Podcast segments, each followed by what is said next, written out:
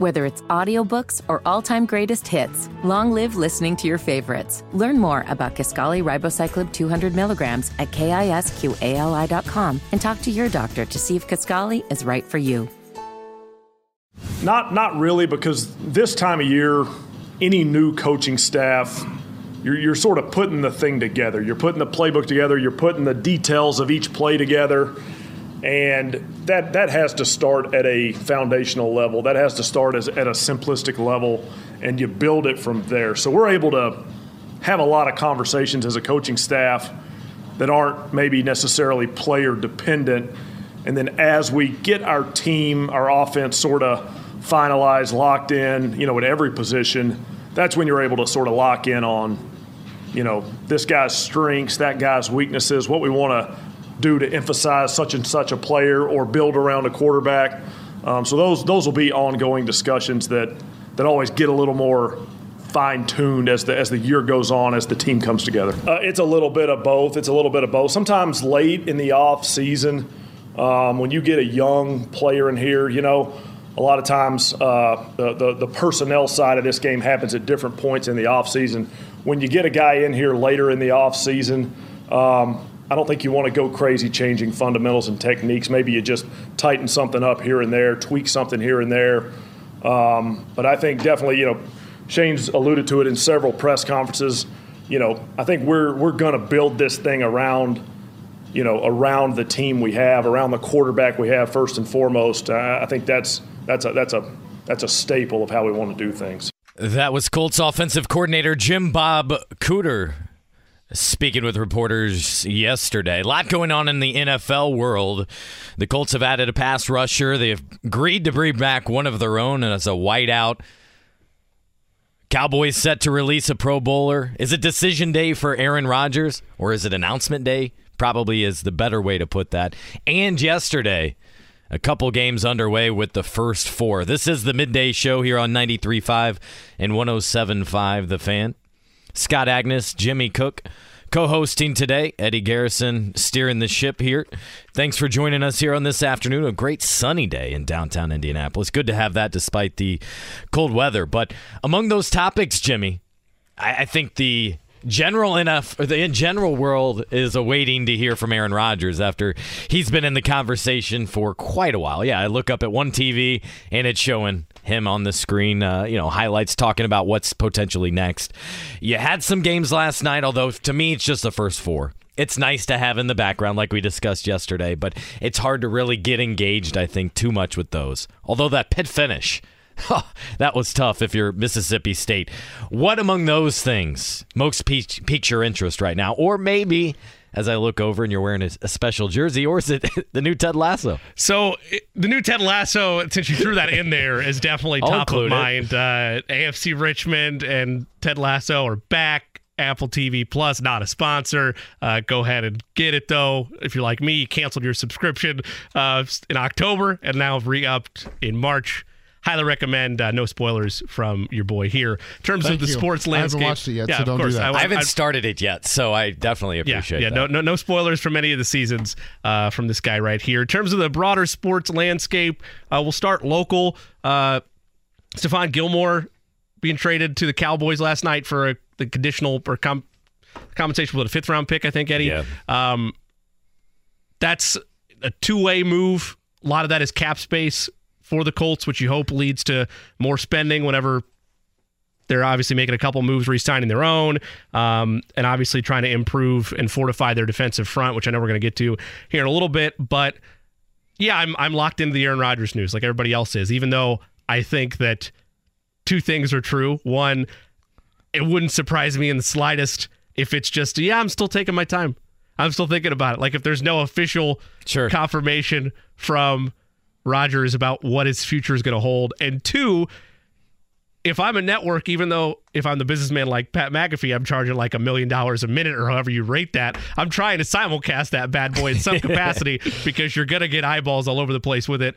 And as you and I joked about when we were trying to assemble today's show, pretty much anybody who's anybody that's in the NFL, uh, their phones are off from one to Here's, two or however long that conversation lasts. Absolutely. As yeah, now both both TVs I'm looking at have uh Yeah, Aaron Rodgers on the TV. I, it's a it's a fun pairing. I think Aaron is brilliant to do something like that because we've gotten to know him off the field.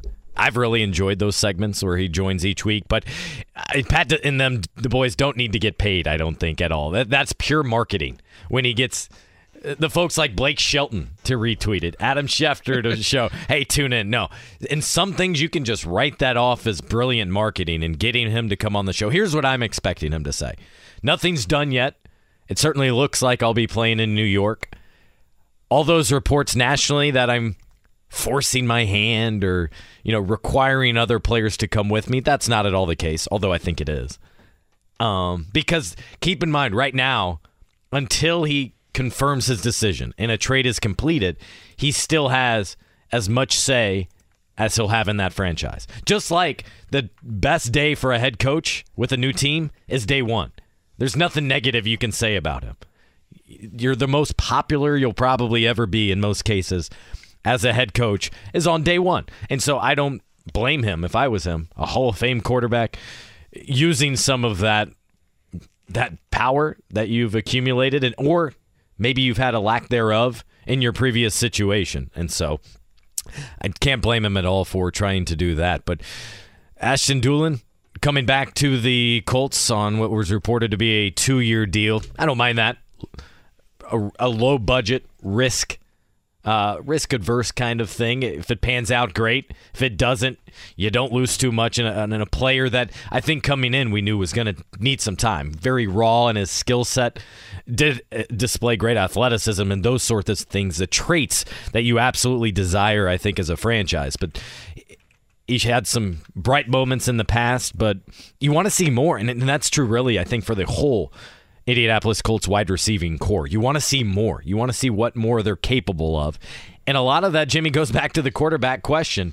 And you can't really say too much more about that situation in terms of the offense until that piece is, is panned out and a decision is made about what direction they're going there. And the bigger picture thing I'm worried about in the quarterback spot and I don't know what order this will happen. You would think, based on the NFL's calendar for agency first, then the draft, that the veteran presence that you plan on bringing in, again, assuming and a key assumption here that they take a quarterback at four, yeah, is are you going to start him right away, or are you going to have a veteran stopgap, sit the guy for a year, and if it's the latter, you're seeing names already come off the board. I'm not saying they would have brought in Baker Mayfield, but it's a one year deal and the Colts are making cap space. Uh, Baker to the Buccaneers, by the way, in case you didn't see that. Uh, so he has a couple stops last year. Ultimately, finishes with the Rams, and now is getting a shot to succeed. Tom Brady in Tampa Bay. He's off the board. Again, this isn't a name. The next one I'm going to drop that I would have been interested in. Andy Dalton's off the board. So you're looking at these free agents. Uh, Garoppolo or Carr would have been. I mean, obviously Carr was a, a trade acquisition, but going after those type of guys would have been, in my mind, the money spent, not a one year stopgap. That's a new patchwork guy, a new veteran guy you're bringing in, like your Wentz, like your Rivers, so on and so forth, like your Matt Ryan. Mike White gone. You're looking at potential guys that could have been a stopgap. I guess uh, Minshew's still out there as a potential option, but the more the free agency period progresses, the more it either leans to one of two things: either the Colts are going to go trade for somebody at quarterback, or whoever they draft in April is going straight feet to the fire, which is fascinating to me because I wonder how much they're going to shore up the offensive line, even though they will expect this new young quarterback that we assume they draft right. will be able to be more mobile, more agile, and clean up. I, I can't remember who it was on the station that said it, but be a little mascara along the grossness of the offensive line at times. I'm all for it's hard to say this until you know who the exact guy is, but assuming it's one of those top four quarterbacks that we uh, presume are in this draft, right? I, I'm all for getting at it from day one because this is about building for the next couple of years. It's not about year one right away. And we all remember, for example, what Peyton's first year was like and how difficult that was, right? Did he at one time at least have the record for interceptions in a season? That's going to come when you have someone of that intellect. Of that uh, new to the league, right? I think one of the things you see with professional athletes all the time is that first year is not only about figuring out themselves, but it's figuring out their surroundings. It's figuring out the opposing coaches figuring out what those uh, defenses and cornerbacks and the audibles by the linebacker on the other side is wanting to do and is able to do. And so you got to have those growing pains. Those are necessary growing pains for a young quarterback. So when you're whomever this next guy is in that seat, and hopefully he'll be there for a while because this will be year seven, seven straight year, Jimmy, of a different face, different player to begin as quarterback for the Colts on opening day. That's got to end because that's that's the position you really more than anything need to have stability, need to have continuity. And that also quite honestly goes along the same lines with whomever is in his ear. That guy being Jim Bob Cooter. And uh, we heard from him earlier in the open, played by Eddie, as we're starting to hear more from these these coordinators that are taking over, almost all new on the offensive side, joining Shane Steichen's staff. Defense, there's st- stability, and and I don't blame them at all because of what they produced last season. Mentioned it on the show yesterday. Defense was good enough to compete, to pile up wins. The offense fell well short of that. The reason I don't get into, and I'm numb to it partially, but the reason I don't get into as much the seven straight season, which it'll be this year with a new starting quarterback, a couple different things. At this point, it's just a number now. It, it shows a larger picture of, hey, they haven't been able to get the quarterback, which is an important aspect of judging Chris Ballard. But, and you both can correct me if I'm wrong on this, if I'm an odds maker or if I'm giving a percentage, the odds point towards it being highly likely, again, unless they draft and start week one a quarterback from this draft class, it becomes highly likely that number is eight next year that whoever starts week one here in six months mm-hmm. is not the starting quarterback week one in 2024. So that's why I, that, that number is more of the mountain of, or the monument to their failings to this point. But it's going to increase again next year unless they take Anthony Richardson, let's say for the sake of argument, and start him week one. Because to your point, they have to find the answer. They can't keep having new guy after new guy after new guy, having to learn a system, having to adapt, having to get familiarity and chemistry with that locker room and get the results they've gotten. It has to end at some point, yeah. but I don't think it ends this season. I don't. It's a quarterback carousel. Yes. My More first, than, yeah. My my first description was going to be it's a caramel roundabout. well done. hop in, hop out. Who's on this season? Let's go to the next round. All right, you're up. Let's give this a sure. try. I think the Colts now understand. All right, uh, enough with that. We got to move past that. And so I, bar, barring a you know their quarterback not available at four, or I guess if it's Anthony, nah. Even if it's him, you got to go all in. You have to.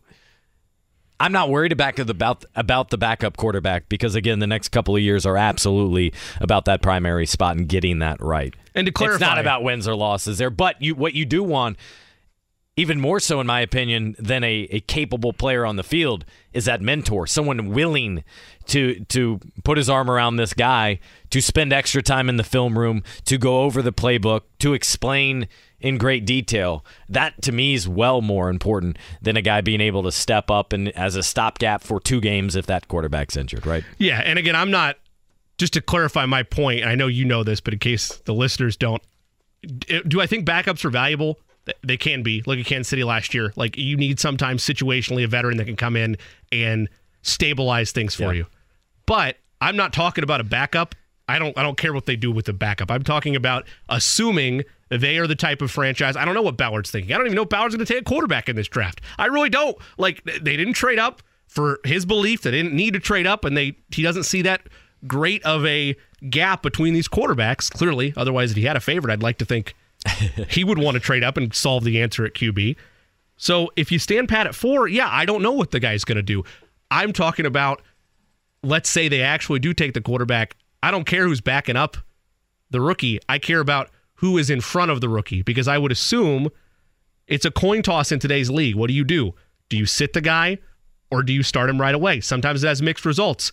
Justin Fields, you got to see his raw talent on display last year. Throw him to the wolves. But you threw him right to the wolves. Let's go. Uh, it, you don't know. You have a small sample size on that because you don't know how he's going to look this year. But now they're going all in on okay, we like what we saw from him when we threw him to the Wolves. Let's supply him with a ton of talent. Let's go get him weapons and let's see what this new season unfolds for him. The Colts are a step behind that where they don't even have the guy right now. And based on how cautious the organization has been at times, it would not surprise me if it is quarterback at four, but you're bringing in a veteran during this free agency period right now. Somebody that could, in theory, be your starter, but not a long term answer like Lamar Jackson or something crazy like that.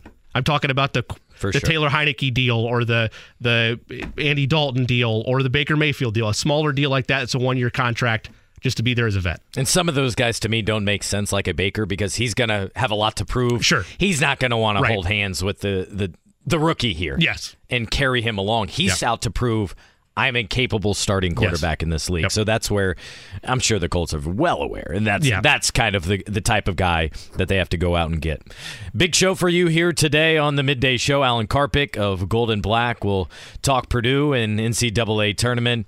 Look forward to a conversation. Zak Keefer of the Athletic Colts NFL free agency. It's amazing, Jimmy. And this also again speaks to the beast of the NFL. Yet at the same time, how they don't care about certain things as long as they're being talked about. Like you go to the official NFL account, and on Monday they said like today's the day with a signature sign. It's like, well, no, nobody can actually officially sign. I know maybe you know fans don't care as much about that, the details. But no, nobody has technically signed. You cannot sign right now. You've reached agreement on deals. I know I'm deep in the weeds here a little bit, but th- that's one of my pet peeves. And there's been several things I think the official NFL account has done. Jersey swaps on trades that aren't official yet, for example. Some of that can become official this afternoon, being Wednesday. And one of those things also of note that becomes interesting is other teams can start officially talking with Lamar Jackson. That's something they have not been able to do to this point. And so you might be wondering, you know, why is nothing going on with him or why has there been no movement? Well, for one, he doesn't have a true agent. That's certainly hurting him right now. It's a complicated matter where you need guidance from somebody with contacts and someone that's been around.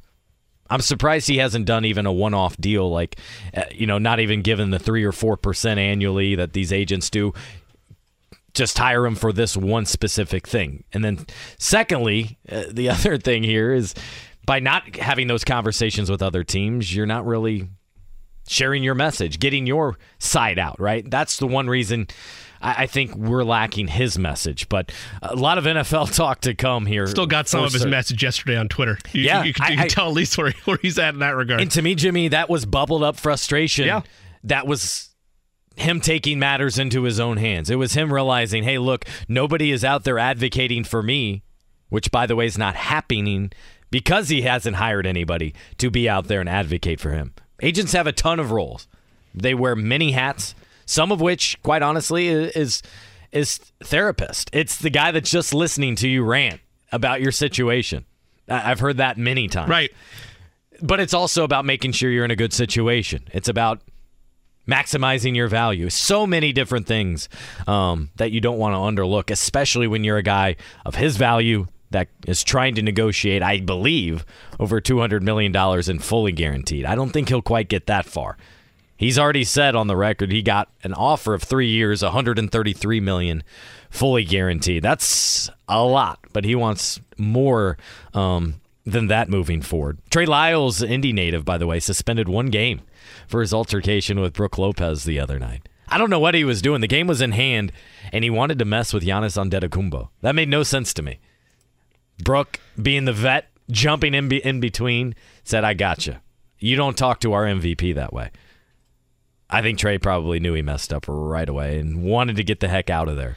But that's a one game suspension for him. As I mentioned, you had your Ted, La- Ted Lasso season three Yep. come out. I got to get into that here eventually. I I know I need to because there's too many, even uh, those that don't post often on social media who are posting Sure. about their excitement level for that. We got two more first four games going on tonight. Fairleigh Dickinson and Texas Southern in the 16 matchups. Then Nevada and Arizona State. Last night, did you catch any of these, Jimmy? Corpus Christi by four over Southeast Missouri State, and then a much better game, I thought. At least at the end. Actually, yeah, that's true. In the end, it was a better finish. First game was way more competitive, but Pittsburgh holding on to edge Miss- Mississippi State by one, 60-59, and Pitt, or excuse me, Mississippi State had all the opportunities. A couple shots late, a tip in opportunity, and they didn't get it to go. That was tough. Yeah, I was texting one of my buddies. Uh, shout out to my friend Colin O'Connor, uh, one of my favorite college basketball. He's not looking pals. forward to uh, St. Patty's Day at all, is he? Uh, Kevin O'Connor. Colin O'Connor, but a big, Colin, big, yeah. Uh, but yeah, big, uh, big Irish roots there for sure. But anyway, uh, we we'll discuss what, what we're betting or where the setup is, Sure. and we both were, you know, riding the uh, same horses in terms of where our bets were last night, and he kind of summarized that it was quintessential March Madness. It was just the level of drunkenness on both of those games was Right? outstanding, particularly the Pitt Mississippi State game where we have one of those just iconic no, no, no, yes threes hit by Pitt late. Uh, the the draw up by Mississippi State to get that three open in the corner because everybody thought it was either going inside on a lob or they were going to go uh, ball side for a corner three. Just a beautiful look, and and and hats to Mississippi State for drawing that up on the out of timeout. But I thought that was going down. The putback, I was happy, and Eddie went three and zero as or two and zero as well, so he went perfect. I went three and zero yesterday uh, on the college side.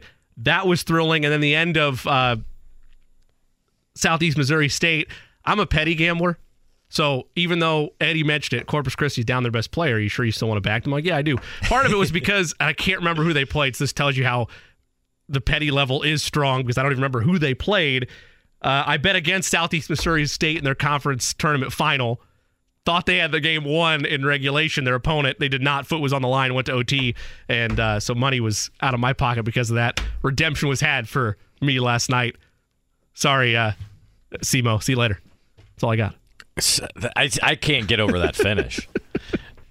like Mississippi State had the opportunity. Yeah, It twice. was, it was awesome, I will say, in the last couple of minutes. They were kind of going basket for basket. Beautiful. Uh, that's perfect March exactly Madness. what you want. Most lead changes in a game since 2018. Fantastic. It was beautiful. It was everything I want in a March Madness game. It's why, and you didn't fully poo poo. You poo pooed the 16s, which I get. I was someone in the boat with you there, even though I watched both. but the that's why I love the 11s because it's the teams that are the last four that are supposed to be in the dance, fighting to get into the real first round. And yeah, I want that. I want punches. I want haymakers. Back and forth we go. And yeah, I was happy that my bet hit as well. So it worked out both ways. For me, there's nothing better than watching the emotions of these like 19 and 20 year old kids and realize how one shot, how one missed tip in completely sways the emotion on both sides. I thought that felt step back- devastated for that corner three, wide open. The defense was settled back. They were not clearly going to give up a, a lob. They're not going to give up anything inside the paint. So they say, "Go ahead, shoot away." Yep. And, And the step back actually worked from um, southeastern Missouri, I thought that thing was going down. He got separation, did the classic guard push off that they just don't, you know, doesn't get called in today's game, which is fine. But he got separation with it. I thought it was going down. Really did. Uh, you have any elation from any of those games? Were you locked in? Were you tuned in? Uh, Uh, I was able your to front? watch a little bit of the Corpus Christi game and a little bit of Pitt. I didn't get to see the finish in either of those games though. So which is the uh, that's the unfortunate part on my end. You guys done your bracket yet? I have not. I need to get on that here today. I did. leading in because you can't wait till tomorrow. By the way, No, that- you there's get till 11 a.m. and then something comes up. Yep. That's you got what a I tell phone people. call. You got lunch in the microwave. You totally forget. Then it's noon, and you totally screwed up. We have a family bracket challenge, and I run the thing. It's just for bragging rights. There's no like big prize at the end, but perhaps that could motivate people more. But I'm texting people like, "Hey, you better get your bracket done. If you don't do it, Yep. And you, I, they're like, "When is it due?" I'm like, "Well, technically, you need to get it in by game time starts at 12:15 on Thursday, but don't wait. Do it tonight." Do it tomorrow night. Do not wait until Thursday morning because, yeah, you'll forget. Something will come up. You're not going to pause a meeting with a client to be like, hey, listen, I got to fill up my bracket real quick. I apologize. Sorry. That's one of those situations. Don't even get to the deadline, right? Like, No. like something's coming up for renewal. Just cancel it two days ahead of time. Don't get to that final Yeah, day. totally and agree. so in this instance, I mean, I guess maybe you could leave one if you're torn between a game or two. You could get maybe there to that last day, but that's not worth it at all. And there's so many different brackets out there, and I, I do laugh, like we talked about yesterday on this midday show, Jimmy. The the few people that have the nerve to go after and yeah, how many? Who do you have winning? Yeah, I don't know which bracket. Yeah, one of my ten. No, no, that's not how you play. If they're all- that's not how you do it. If they are, if you're, this is where I'll make an exception. okay, I don't do this, but I get it because some people take it super seriously, and it's their, it's their betting or their version of betting. If you're in 10 bracket challenges and you've spent 25, 50, 75, God forbid, 100 a pop, okay, do all the brackets you want. It's your money. But if you're just, like we talked about, if you're gaming the system just to be like, hey, I still have a perfect bracket, Right. just for fun. And yeah, to be heard that. clear, entries, if you put the same bracket in five different doesn't pools, I'm good. great You're with good. that. You're good. It's when you have six different winner, anything beyond Final. Fours. Yeah, yeah. I'm good with Yeah. the two. Yep. One with your heart and one with what you actually Sure. think's happening. Totally fine with that. Lot to talk about here on the midday show. Jimmy Cook, Scott Agness, along with Eddie Garrison here on 93.5 and 107.5 The Fan. 1 o'clock, Alan Karpick. And 2 o'clock, Zak Keefer joins the show. But there's something else, Jimmy, I want to talk to you about when it comes to NCAA tournament. Beyond the bracket, there's something else that seems to be picking up more steam. We'll talk about it on the other side here. You're listening to the midday show, 93.5 and 107.5 The Fan. Whether it's audiobooks or all-time greatest hits, long live listening to your favorites. Learn more about Kisqali Ribociclib 200 milligrams at kisqali.com and talk to your doctor to see if Kisqali is right for you. Jimmy, before the break, I was teasing about something that's beyond brackets that's really taken over at least my phone this week, and that's squares. You know what I'm talking about with squares for the NCAA tournament. So I understand the concept of squares. Okay. But I've only ever used them in the Super Bowl. And now you've enlightened me, and I'm sure you'll enlighten the audience in case they don't know, for this elevated craze. I don't want to say new craze. I'm sure it's been around, but I've Yeah, I don't think it's. I think it's just more elevated. I mean, at least within my different friend group, because I have about four or five different ones that I was hit up about. I ultimately decided to do like a couple because after a while. Then I become the guy I don't like that I was just talking about, where you have so many brackets, where you have so many numbers. It's fun to get in, and if anything, it's it reignites some some friend groups as well. There's that other part of it. It- It's another way to stay in contact with some people and, and kind of have a rivalry, I guess, or if you will, some battles. But if you're unfamiliar, I'm talking about just picture a giant Excel spreadsheet, right? And it's you you have these empty squares, you buy in, you pick a couple of squares up to, you know, four or five, I think generally. You try to cap it off so one guy doesn't have 15 squares here. And you randomize the top number, you randomize a side number, so, you know, one through or zero through nine on each side. And so let's say my numbers are three and one. What I'd be really rooting for is a game that ends 73 71. And then in each round, with each progression, you got additional money coming in. You might lose, and then that also, more than anything, adds some stake at the end of the game. Right. You know, that last basket, maybe you really needed that to go in, or you may need a miss free throw. I don't know. It, it's added stakes, and again, the other reason I really like it, Jimmy, is it it it, it leads to more conversations for those um, that maybe you stay less in contact with.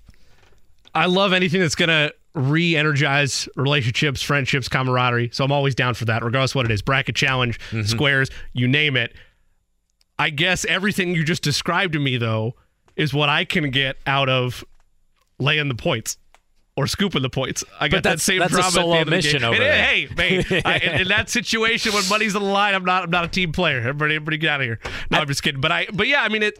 No one has uh, created one of those within my circle. Uh, Eddie had not heard of them before either, or didn't Well, know they were I- I- used. I you knew know- what it yeah. was, but you didn't know they Sure, were like because. I Yeah. think a lot of people do this for the NFL. oh yeah. and you're doing it maybe per quarter or half as well. Whereas this, except for the championship game, for, for the ones I'm involved in, it's purely by game, and the winning amount increases which e- with each r- round. Excuse me, which like makes it. perfect sense. Um, you might have already said this, so I apologize, and I'm also putting you on the spot. So if you don't want to reveal it, that's fine too. What was your entry fee? I think it was for they're different for each one. Obviously, Okay. The one that there's a twenty dollar naturally. one. I think there was a thirty dollar one. Obviously, it's variable. Anybody could say. I mean, he rolls in the cash. I mean, that's why I was Jimmy. Come on asking. I wanted Yeah. to make sure if He, we he were. just sleeps on a So- house of money. so you, this isn't going to surprise you, I don't think at all. There was one I saw that was a 250 buy-in. To me, Man. that, to me, that's pressure. That's no longer fun. It's high stakes, Right. That, That's a heart attack.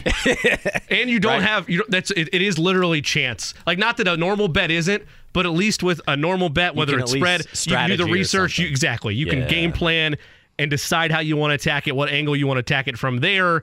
it's obviously it's better than a lottery ticket, but it's yeah, a lot to chance for that amount of money. To me, that's leaving it truly up to chance, as you just said. You cannot influence it. You cannot put in any effort into that. But anyway, if you don't know much about it or you're looking for something to do, I would highly suggest it. I think that's a, a nice way to stay engaged with the tournament and, and f- another way to, I don't know, follow along with a 1 p.m. game maybe that ordinarily you wouldn't care much about. I always find it funny, and there's not a ton of people that are like this because as it's become more prominent in the state and around the country, people have stopped clutching their pearls about gambling.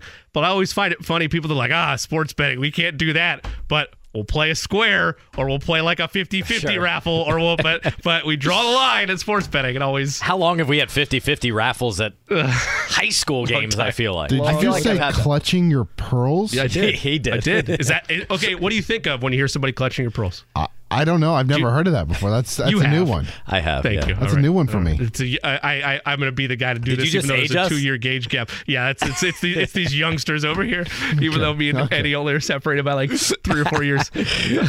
That's Eddie Garrison producing today's show with Jimmy Cook. I'm Scott Agness. This is the midday show, and yeah, I, I hope hopefully those squares gave some some ideas to some fans out there. From the Colts standpoint, they're trying to uh, fill out their squares and figure out exactly what this team is going to shape up to be. And, and Jimmy, things got a little bit more interesting in the last 24 hours since we signed off. Yeah, Samson Ebukam from the Los Angeles Ram, or from the 49ers, I beg your pardon, San Francisco 49ers comes to Indianapolis via free agency, three-year, $27 million max deal per Adam Schefter. Jeremy Fowler, I think, had it first. $11 million in the first year, so you're already seeing the Colts do a little bit with the cap space flexibility they have, which is nice to see them being proactive in that regard. Uh, Zak Keefer also was one of the ones reporting on it and speculates we're going to have him on today at two that that's likely the end of Yannick Ngakoue's time in Indianapolis, depending on how Chris Ballard is budgeting things. I'm not mad about it. Uh, had 34 pressures last year. Was a career high for him, uh, or two years ago uh, in general, back in 2021, is a nice additional piece, whether it's just from a rotation or an aggressive standpoint along the line that can help this Colts front. You need to find a way to not regress along that line because you talked about how the defense was the benchmark or the watermark for this group a year ago. And people want to point to, oh, well, they fell apart towards the back end of the season. You know what? I would start to fall apart too if atrocious things were happening to me, like 17 points a game or a collapse against the Vikings. Yeah, I would start to kind of lose my will with nothing to play for as well. Uh, they proved more often than not last year that that's the backbone of this team right now until you figure out things offensively. They shore up a defensive end. I'm here for it. Yeah, the biggest frust. I, I just try to put myself in the shoes of one of those defensive players, and that had, this last season had to be terribly frustrating. Yeah. because the majority of the time they did exactly what was asked of them. They got stops. They strung together stops. They kept the opponent down at least in the first half, and then I think the combination of frustration, of time on the time of possession, time on the field, just continue to pile up. And I think that's why, Jimmy, more than anything, that we saw those last couple of games where they were just brutally outscored in the second half. You know, I think the biggest change that I was stunned to see last season was the takeovers, Yeah. turnovers, Yeah. takeaways. I'm going with IU football. I, I, was going right to throw there, yeah, I was going to throw away. Yeah. I think that was the lingo I was going Yeah. with. But the the fact that uh, don't have the exact number in front of me, but I think they led the league two years ago with like minus Yes. 17, Yeah. and then this year they led the league in turnovers total. Awful. Like you're not going to win. No. That's that's like in basketball if you're piling up 20 turnovers per game, you'll win a game or two. In reality, that's who you are, and that's not nearly good enough. in a perfect world where you are playing against the high powered quarterback list that we've continued to stress and that everybody knows Mahomes, Burrow, Allen, etc. You need to be able, if you want to be at your best offensively, to get consistent pressure with four. You have to be able to do that. And if you lose somebody like Ngakoue, you need to replace it. You can't afford to have another weakness along this line. Uh, that, again, I'm not like raising pom poms here for it, but I told you I wanted something to happen yesterday. You This got is nice. plenty. You Got- got I plenty. uh, yes, I, I got. I got some re-signings. I got some free agent signings. Uh, the wheels are moving in the right direction. It was fun, Gilmore. I don't mind that, although you do have to, in general, spend anyway.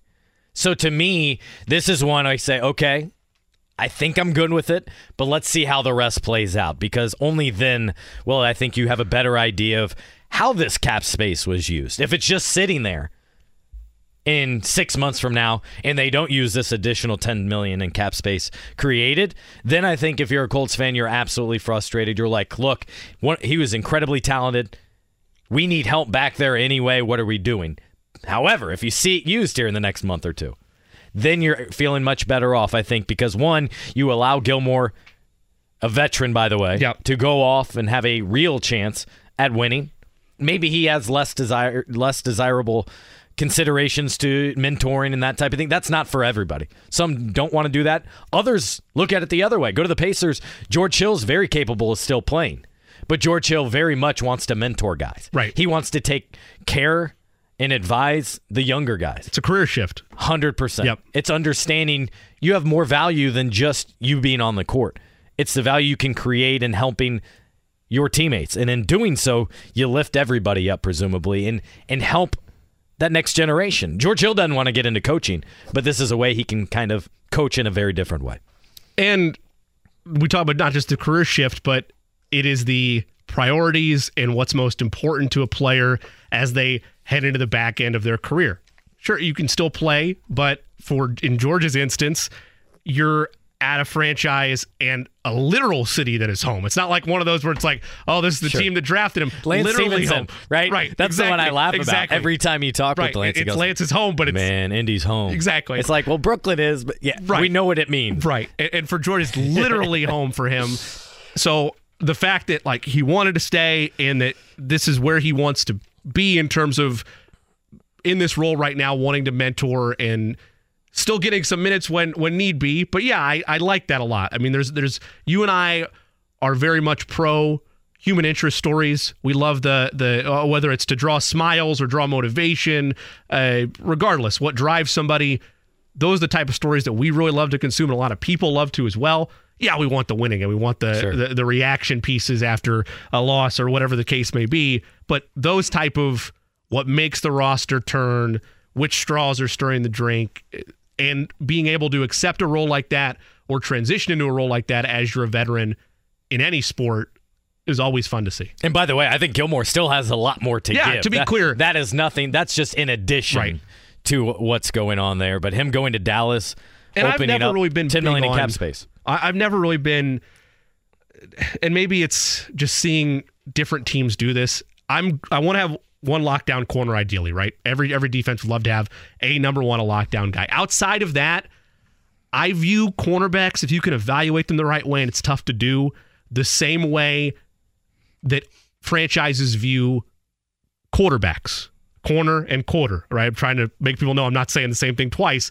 In that, if you can succeed on a rookie or young deal, like you don't need to have just all your money invested in cornerback. I'm not saying the Colts had that, but if you can replace Gilmore with a young piece, whether it's in the draft or whether it is in free agency, that is comparable or close to it, it's not the end of the world for me. I, I much would rather invest in either your safeties or your front four than giving the entire bag to a group of corners. So I'm, I'm not mad about that cap saving move. And what we do know here is Chris Ballard believes, continues to believe, this has been his philosophy and remains it, is you take care of up front on both sides Sure. first. And so I think that's right away what Don't agree saw. as much on the offensive end, but yes, that is what he believes for sure. And I think now, at least, he admitted, hey, that that offensive line was not nearly as good enough. It wasn't good enough, and it wasn't nearly as good enough as we expected going into the year. I think he acknowledged that, rightfully so, in the, his press conference during the NFL Draft Combine. And and so I think that's an area they need to shore up. I saw Zak Keefer tweeting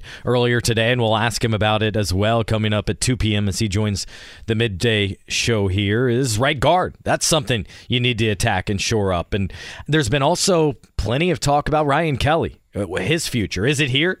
Maybe it's unchanged. Or is that maybe a guy you try to free up some cap space with? He was so good. And then kind of like the rest of the offensive line. I don't blame put entire blame or anything on just him. But that offensive line regressed. And and he being the center of the offensive line, it starts with him. this is more me just throwing it out there versus having historical context to back it up. But I never remember growing up regardless if it was Colts or if it was the national NFL stage, you hear about oh contract year, guy got paid, guy regresses. Mm-hmm. I, I never remember hearing those type of complaints as just outwardly as it is here in Indianapolis with an offensive line and it not just be fans complaining to complain. Like it's legitimately factual. And there's a number of pieces of this O line you can point to. Is it the only thing? No, probably not. It could be coaching. It could be cleaning up a few things here or there. But as you invested all this money in the O line, everybody's cashing their checks, everybody's going to the bank. The regression has happened. Is it a, a correlation?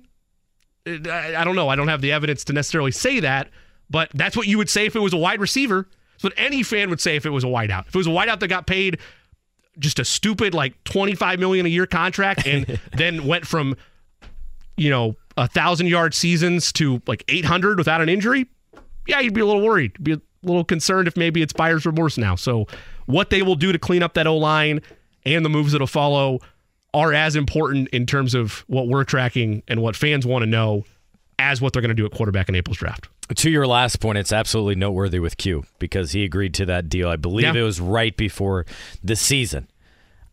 To me, from afar, I see that as there was no one big thing. There was yeah. a number of factors, beginning with instability at quarterback. It all goes back to that with that Colts franchise. Is that's so that's why so badly they need to shore that up. They had to clean that up and have their guy for the foreseeable future. The other thing is eh, you you need that stability on the offensive line. You've had a couple of the guys, Q, Ryan Kelly, Braden Smith, right?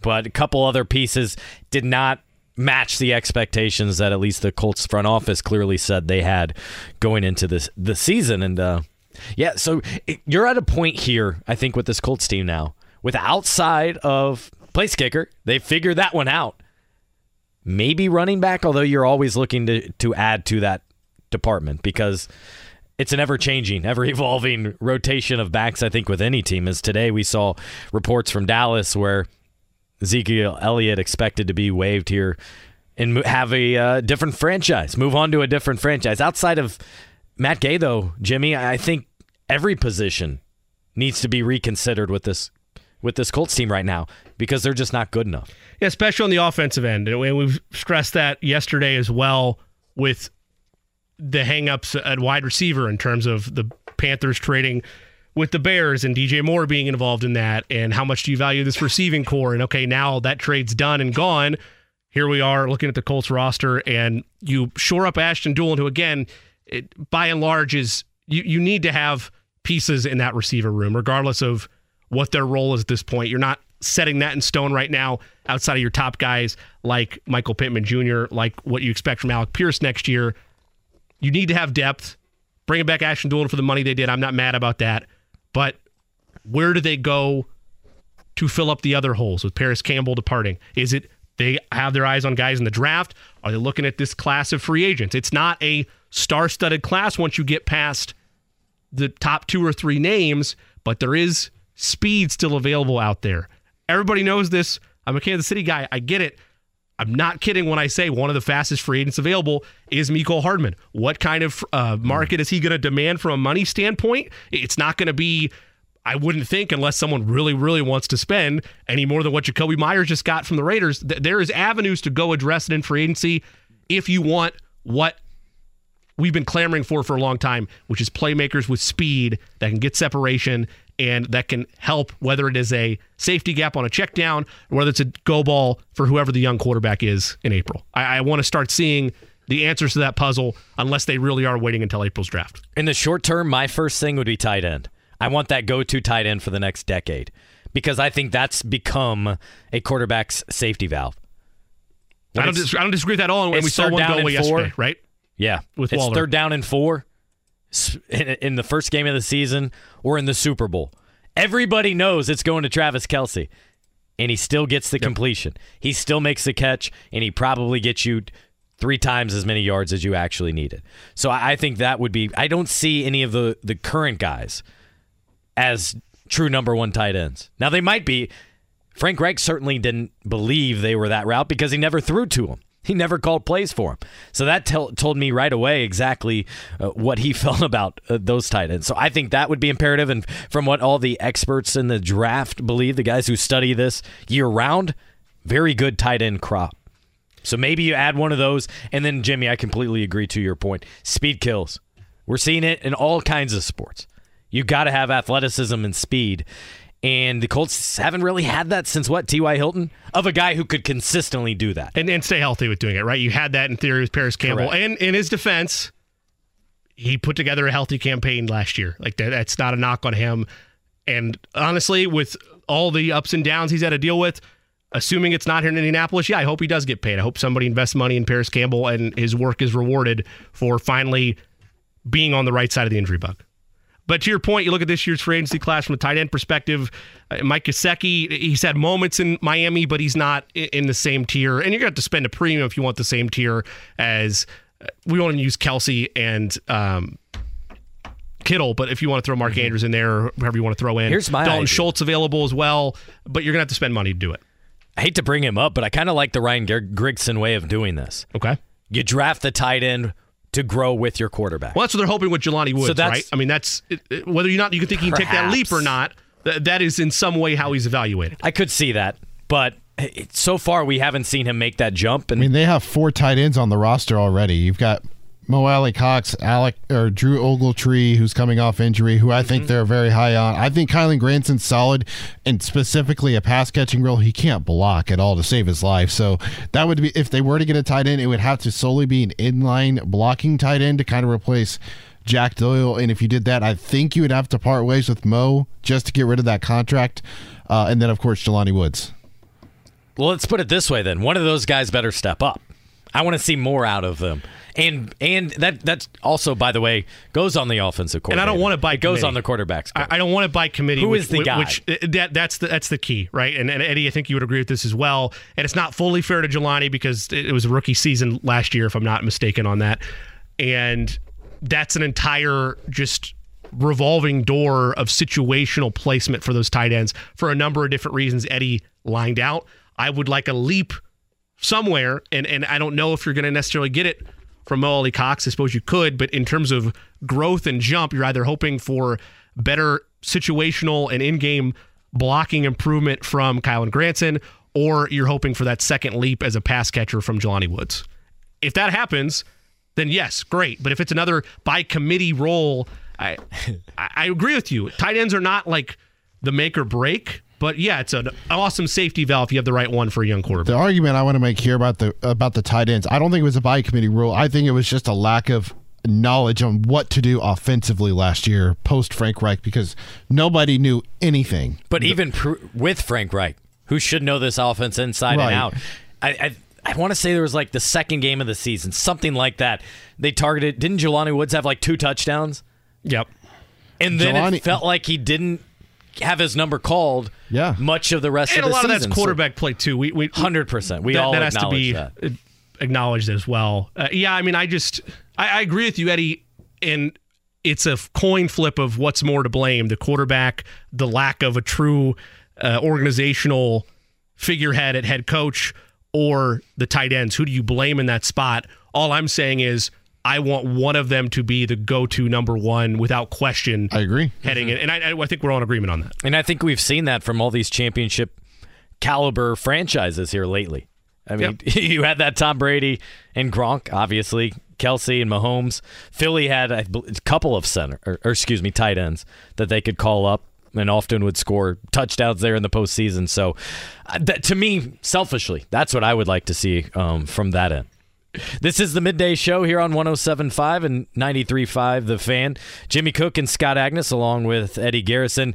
How about a little Pacers NBA talk before we turn back to college basketball at 1 o'clock? Alan Karpick of Gold and Black Illustrated joining the program. Pacers got 13 games left, trying to wrap things up here on a positive note. Haven't received an update on Bennedict Mathurin and his ankle sprain. I can't imagine if it's up to him, Tyrese Halliburton won't play Thursday. I'll tell you why and a lot more after this. Whether it's audiobooks or all-time greatest hits, long live listening to your favorites. Learn more about Kisqali Ribociclib 200 milligrams at kisqali.com and talk to your doctor to see if Kisqali is right for you. Go back to the fan midday show. Time flies when you're talking Colts free agency. We're up against it. We're going to step away. We come back. Alan Karpick, the president and publisher of goldandblack.com, will join us, give us a pre- preview of Purdue's path, as well as looking back on their Big Ten tournament dominance. Alan Karpick, Golden Black, with us on the Fan Midday Show next. Whether it's audiobooks or all-time greatest hits, long live listening to your favorites. Learn more about Kisqali Ribociclib 200 milligrams at kisqali.com and talk to your doctor to see if Kisqali is right for you. Welcome back to the Fan Midday Show inside the DriveHubler.com studios. Jimmy Cook and Scott Agness. Eddie Garrison behind those ones and twos taking care of us all afternoon long.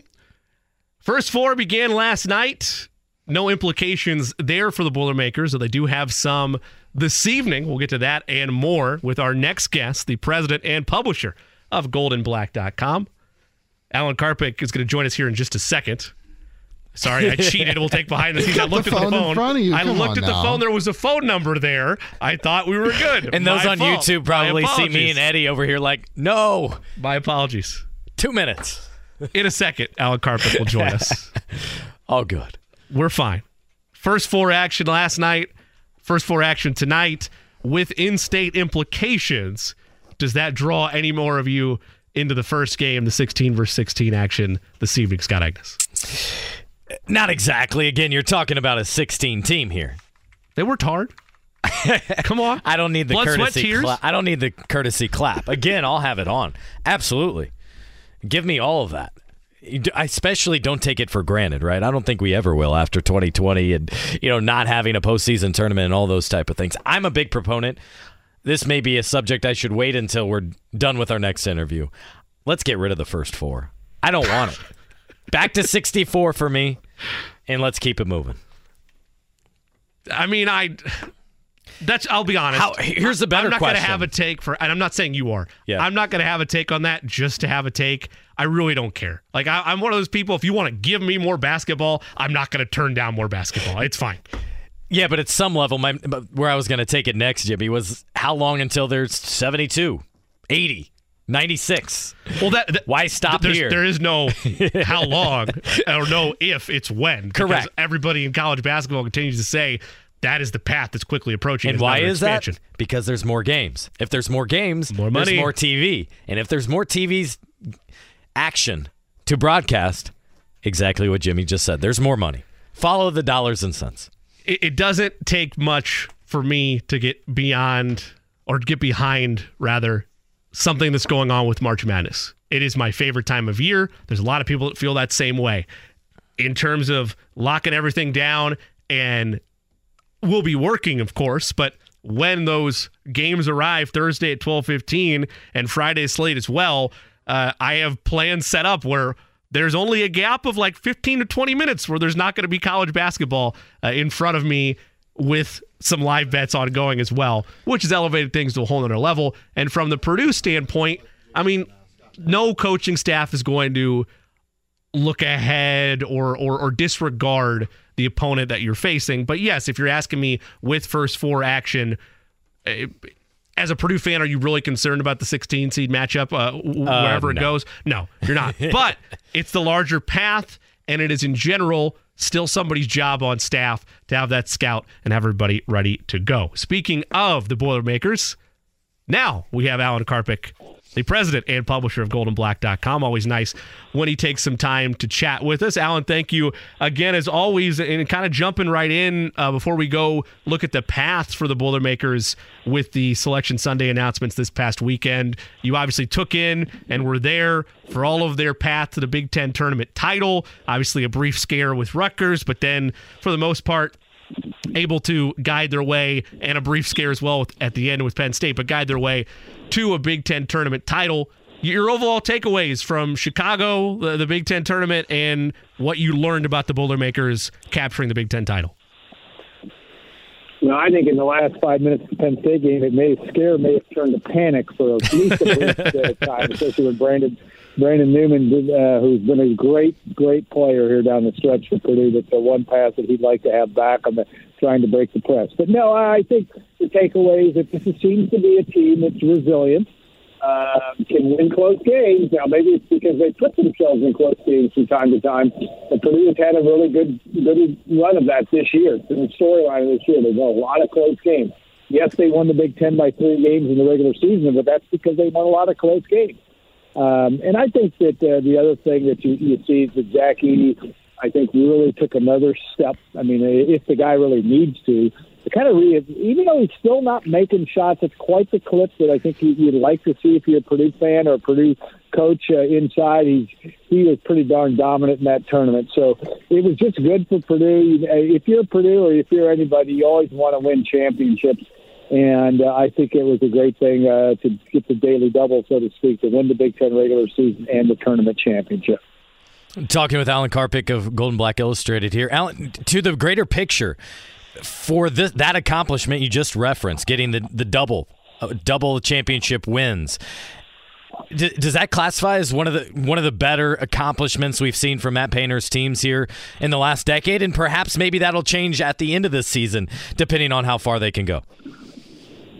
Yeah, I don't think you can debate that. I mean, in terms of uh, he's never done it before. Purdue's never done it. Uh, Purdue's not had a lot of success, as well documented the Big Ten tournament, only winning in 2000, what 2010 or 2009, and then of course this past year. But yeah, I think this year in general uh, has been one of the best accomplishments by Matt Painter as a head basketball coach. I mean, when you think about the Boilermakers not being being unranked, making the fastest rise uh, in the history of the of the AP rankings to the, to number one, and uh, being there, you know, it's caused some challenge. I think the last few years, it's probably it, for Purdue fans, it's uh, because Purdue had a meteoric rise of sorts last year, not as big a one, but uh, got to number one back uh, in 2022 as well, 21-22. Uh, that has been a, a little bit of a challenge. As you get to a high level in November, uh, there's that perception, oh, you you you you peaked too soon. I don't think that's the case. Uh, I don't. I'm not sure it was the case in either situation last year or this year. They're very different teams. Uh, I just think that uh, yes, it is one of Purdue's best accomplishments under Matt Painter, and certainly one of Purdue's best accomplishments in the history of the program because it hasn't been number one uh, leading up to last year. Now they're the first team in big in the Big Ten since IU in '75, '76 to uh, be back-to-back number one, have to be back-to-back ranked number one for consecutive seasons. So that's a that's a great accomplishment for the program, certainly in terms of recognition. Alan, everybody wants to point to after the Rutgers game and after the Penn State game in the Big Ten tournament, the, the, reminder of wow, maybe this team can't handle pressure well. Maybe this team, if you get after them and you're very aggressive and physical with them, particularly the guard play, it, it, it might not necessarily falter, but it'll give you as an opponent avenues to get back into a game or, or to swing momentum. They still won though. They were able to overcome that and obviously raise the trophy. When you look at maybe not individually their path, because I know that's hard to simulate, but when you look at where they are heading into March, is that still a concern for you? Or is it elevated that they've had yet another jolt to the system, so to speak, of, okay, teams might do this to us, but we got up and lived to tell the tale? Well, and I and uh, for fans of our site at goldandblack.com, Brian Neubert wrote a good good piece on uh, the data that does really does not support yes, it's frantic in terms of, and yes, Purdue's turned the ball over and too many times in the in press situations. But if you look at the entire season, Purdue actually ranks, and they actually have analytics for this, uh, high above average in that. I know that's counterintuitive to a lot of what Purdue fans think. Uh, I, I think it's a good sign that they've that they've been able to um, been able to weather the storm. Yes, you just don't want to turnovers have the, the abundance of turnovers that have happened.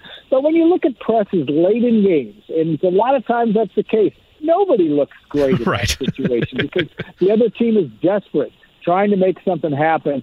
And uh, if Rutgers was very good at making Purdue look frantic, Penn State, Purdue had a couple unforced errors to say the least. But the big story, really, in all honesty, was Ethan Morton misses two free throws, Yeah. and, and and Fletcher Loyer, one of the best free throw shooters in, the, in, in freshman free throw shooters in the country, misses two free throws. You hit those free throws, and you're not worried about what happened in the press situation as much. So. I- I'm not passing it off as something that Matt Painter. Matt Painter's made comment. Uh, they work on it every day in practice. They need to make sure that they can handle pressure. But I don't think it's as big a deal as most people, uh, and certainly some people in the Purdue fan base are lamenting at this point. Talking with Purdue, talking about Purdue with Alan Karpick of Gold and Black Illustrated. Alan, is it as simple as this team will go as far as Zach Edey will take them this postseason and, and avoiding foul trouble and avoiding maybe a, a or trying to uh, get past maybe a matchup that doesn't favor them as well? I I think it'll go as simply as how much do, do other teams have to play Zach Edey as opposed to Purdue having to adjust to what the other teams are doing. Uh, I, I think a lot of it comes down to, and this is starting with every team in the tournament, but when you have a seven foot four guy that's the best player in the country, uh, it, it, it, it, if they change to double it, can Purdue make shots? And that is still going to be a key factor as well hanging on to the basketball, getting as many possessions as you can, getting as many. You know, Purdue's offensive rebounding percentage is one of the best in the country. They need to dominate that statistic. And when they're missing three, they need to make sure that uh, Caleb Furst, Mason Gillis, Zach Edey are cleaning things up inside. If that happens, I like Purdue's chances. You know, it's none of it's going to be a walk in the park. Look at the way this season has gone. You guys have talked about this all year long. Yeah. This is a, this is a year where it's very, very hard to predict what's going to happen, and that's just making this very interesting. But I think Purdue's got as good a chance as anybody. Uh, they obviously are the number one seed. I'm talking about making it to the Final Four, uh, but it, it, none of it's going to be a walk in the park, as we know. Sticking with Zach Edey for a second, Alan, I've seen Purdue fans with screenshots. I, have seen the videos. All fan bases get frustrated with officials, and I get it. But in this instance, I, I, do tend to agree at times that yeah, the officials, at least in the way the Big Ten was allowed to play, eh, they let teams get away with a little bit more when trying to defend the big fella or grab a rebound from him or battle in the free throw lane. When you look at the tournament, I know we don't have eh, the assignments down for who's going to be officiating what, but when you look at the broader scale of the way the NCAA tournament is officiated and the way that the game is played today when you get into March Madness. Is it a pro? Is it a con? Or is it indifferent on Zach Edey heading into March Madness with the way he will be generating foul calls? Well, the pretty faithful have to hope it's a pro. I think it can be uh, because you you know you're going to have uh, you're not going to have officials from the Big Ten you know, familiarity breeds contempt. And I think that's part of the problem. You expect uh, teams have chosen to defend him very physically. Certain teams have, not everybody has. And I think that's been a factor.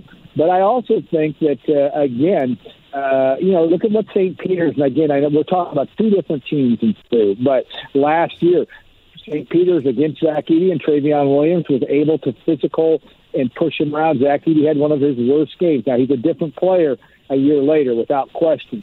But my point is, Purdue's got to adjust to the game. And I think that the teams, stating the obvious here, the teams that do well in the tournament figure out a way to adjust to what's going on and make it happen. Uh, there's so many teams in the country uh, that can stop Zach Edey inside. Purdue is very good, has been for most of the season at getting the ball inside and do that. But you can't have a day where uh, Braden Smith, and, and yet they did and won a game, but Braden Smith and, and Fletcher Loyer go one for 16 between the two of them or whatever they did in the Big Ten tournament. You have to make enough shots to keep things honest. Uh, and yet, uh, I, I like Purdue because of all the tough games they've been through, and I think uh, some of the mental makeup of this team, even though they've got two freshmen in the backcourt, uh, I think David Jenkins Jr. is another wild card. He's a he's a what a well-traveled, four-school type guy that has been a terrific player in the Big Ten tournament. Uh, he can make some shots and also provide a little bit of that stability that you need when things can go go go south, and they will in the big in the NCAA tournament for at least a period of time, I, I think that gives Purdue a, a good chance to continue to advance. Alan, you referenced it, so I'll go back to it. How, if at all, does that St. Peter's loss does it linger at all? Is it something they bring up, or if they completely dismiss that and are on and to this new chapter with a, a new collection of players for this postseason? Well, I think you have, you know, you obviously have so many guys. You talk about Loyer and Smith and, and David Jenkins Jr. Uh, and others that are, that are that really didn't play a huge part in that game. Uh, you know, that's a great question because I, I'm a big believer that the that the NCAA tournament is a bit of a randomized. Uh, it's like a roll of the dice, and, and I, obviously, if you've got to, if you've got a better basketball team, it gives you a better chance. But it's a random event, and St. St. Peter's you know, ask Kentucky and certainly ask Purdue. Uh, they played harder. They played better uh, in those games. But I think that's a, that's a little bit. It'll be interesting to see. I, I, I don't think that Purdue Purdue's basketball team is tuned into what a lot of the fan base in this 43 year year old drought that I'm old enough to remember uh, both Final Fours, but I certainly was old enough to remember the one in 1980. I was in college at the time, and my point is I think that stuff bothers the fan base more than it bothers the team. Uh, and I and I think yes, you you want to make sure that you. I don't think Purdue overlooked St. Peter's last year. Uh, I just think St. Peter's played better, and, and Purdue's star player Jaden Ivey had one of his worst games. Definitely had his worst game of last year. You can't have that happen in the NCAA tournament. That's the lesson there. Zach Edey can't go into the NCAA tournament and have a three for 19 game. I don't think he's going to, but uh, he can't have his worst game of the year against a good basketball team or a hot basketball team and expect to win. That's the definition of the NCAA tournament. They always talk about the game. All all teams that have won it all, they always have one game where they have to overcome poor play to win. Purdue's done that at times this year. I think that bodes well. But uh, again, your your big boys have got to play well at the right time, and Purdue's got to make enough shots and get enough shots to the rim. In other words, don't turn the ball over. All those things, I think, are a formula for Purdue's success and, and its opportunity to get to Houston. Alan Karpick, president and publisher of GoldAndBlack.com, taking some time with us in the DriveFever.com studios on the Fan Midday Show. Alan, there's been times throughout the year where the likes of Fletcher Loyer and Braden Smith looked like world beaters to start the year, and then you know regressed a little bit, had some struggles, and have you know leveled out. It would appear at least to their play in the Big Ten tournament. But that's a criticism, whether it's legitimate or not, is my thought on your takeaway from it. Of can the freshman guards carry the day? Can they step up? Right. Can the team as a whole, not just the freshman guards, but as a whole, hit open looks from three? I know those are all real concerns, but focusing on the freshmen is there any worry there, or have you seen enough through the Big Ten tournament that okay, sure, it's a you're allowed to be a human and be an 18 year old and have ups and downs as a freshman, but have they kind of stabilized in your mind if any hiccups to start or in the middle of the season? Well, I think Fletcher Loyer is still struggling. I mean, he had the one shot that he made against Penn State, which is a shot clock beater, which is an amazing shot in its own right. Uh, you, you know, you worry a little bit about his. He's had a little bit of a calf problem. I think confidence is a big thing, but I also think David Jenkins Jr. has come in and and maybe calm the waters there in replacement of Loyer. Smith has really been really good. Now, there have been days, and like anybody else, there are days when he does not shoot it well, or he has a one for eight day. But go and look at his numbers, assist to turnover. For the most part, it's been extremely good. They are both freshmen. This is a new experience. Uh, this is a harrowing experience if you let it get to you. But these guys are both extremely confident guys. And I also think Matt Painter will be careful about, you know, if he sees signs that uh, Fletcher is not getting the job done, he's going to go to David Jenkins Jr. without question. He's already started to do that. But I don't anticipate he'll change the starting lineup with, with Lawyer. Loyer is a moxie type player uh, a guy that we'll be talking about three or four years ago as, as being an all Big Ten level type player, in my view. Uh, he's just hit. He's he's struggled shooting the basketball of late for whatever reason, and I think that that that is a, a part of things. But he does a lot of other things very well. What gets disconcerting is that when he doesn't make free throws at the end of the game. Again, a rare occurrence. It happened last game. Uh, you just have to keep his confidence level back. But he is a kid that is a confident kid so my guess is this could be a new beginning for him. Uh, you know, one thing, uh, one thing comment I'll make, and that is that back in 2019, Carson Edwards, 28% shooting from three pointer from three point line in Big Ten play. There were fans on our message boards calling for Matt Painter. Matt, what are you doing? How can you keep playing Carson Edwards? Well, your ticket to at least getting within one bounce in the Final Four against Virginia was Carson Edwards. I'm not comparing Fletcher Loyer to Carson Edwards necessarily, but I think right. Matt Painter has learned You've got to show confidence in your guys, and I think that's been the storyline. He's tried to do that as much as possible Fletcher Loyer. What was your takeaway from the draw on Sunday? Um, you know, I, I, I think people, when you look at the blue blood factor, Purdue got a challenging uh, when you look at the fact that Kentucky and of course Duke are in there. And uh, but the good thing for Purdue is no matter what, and I understand you trailed by nine points to Marquette. Purdue did back in November, but came back to win that game.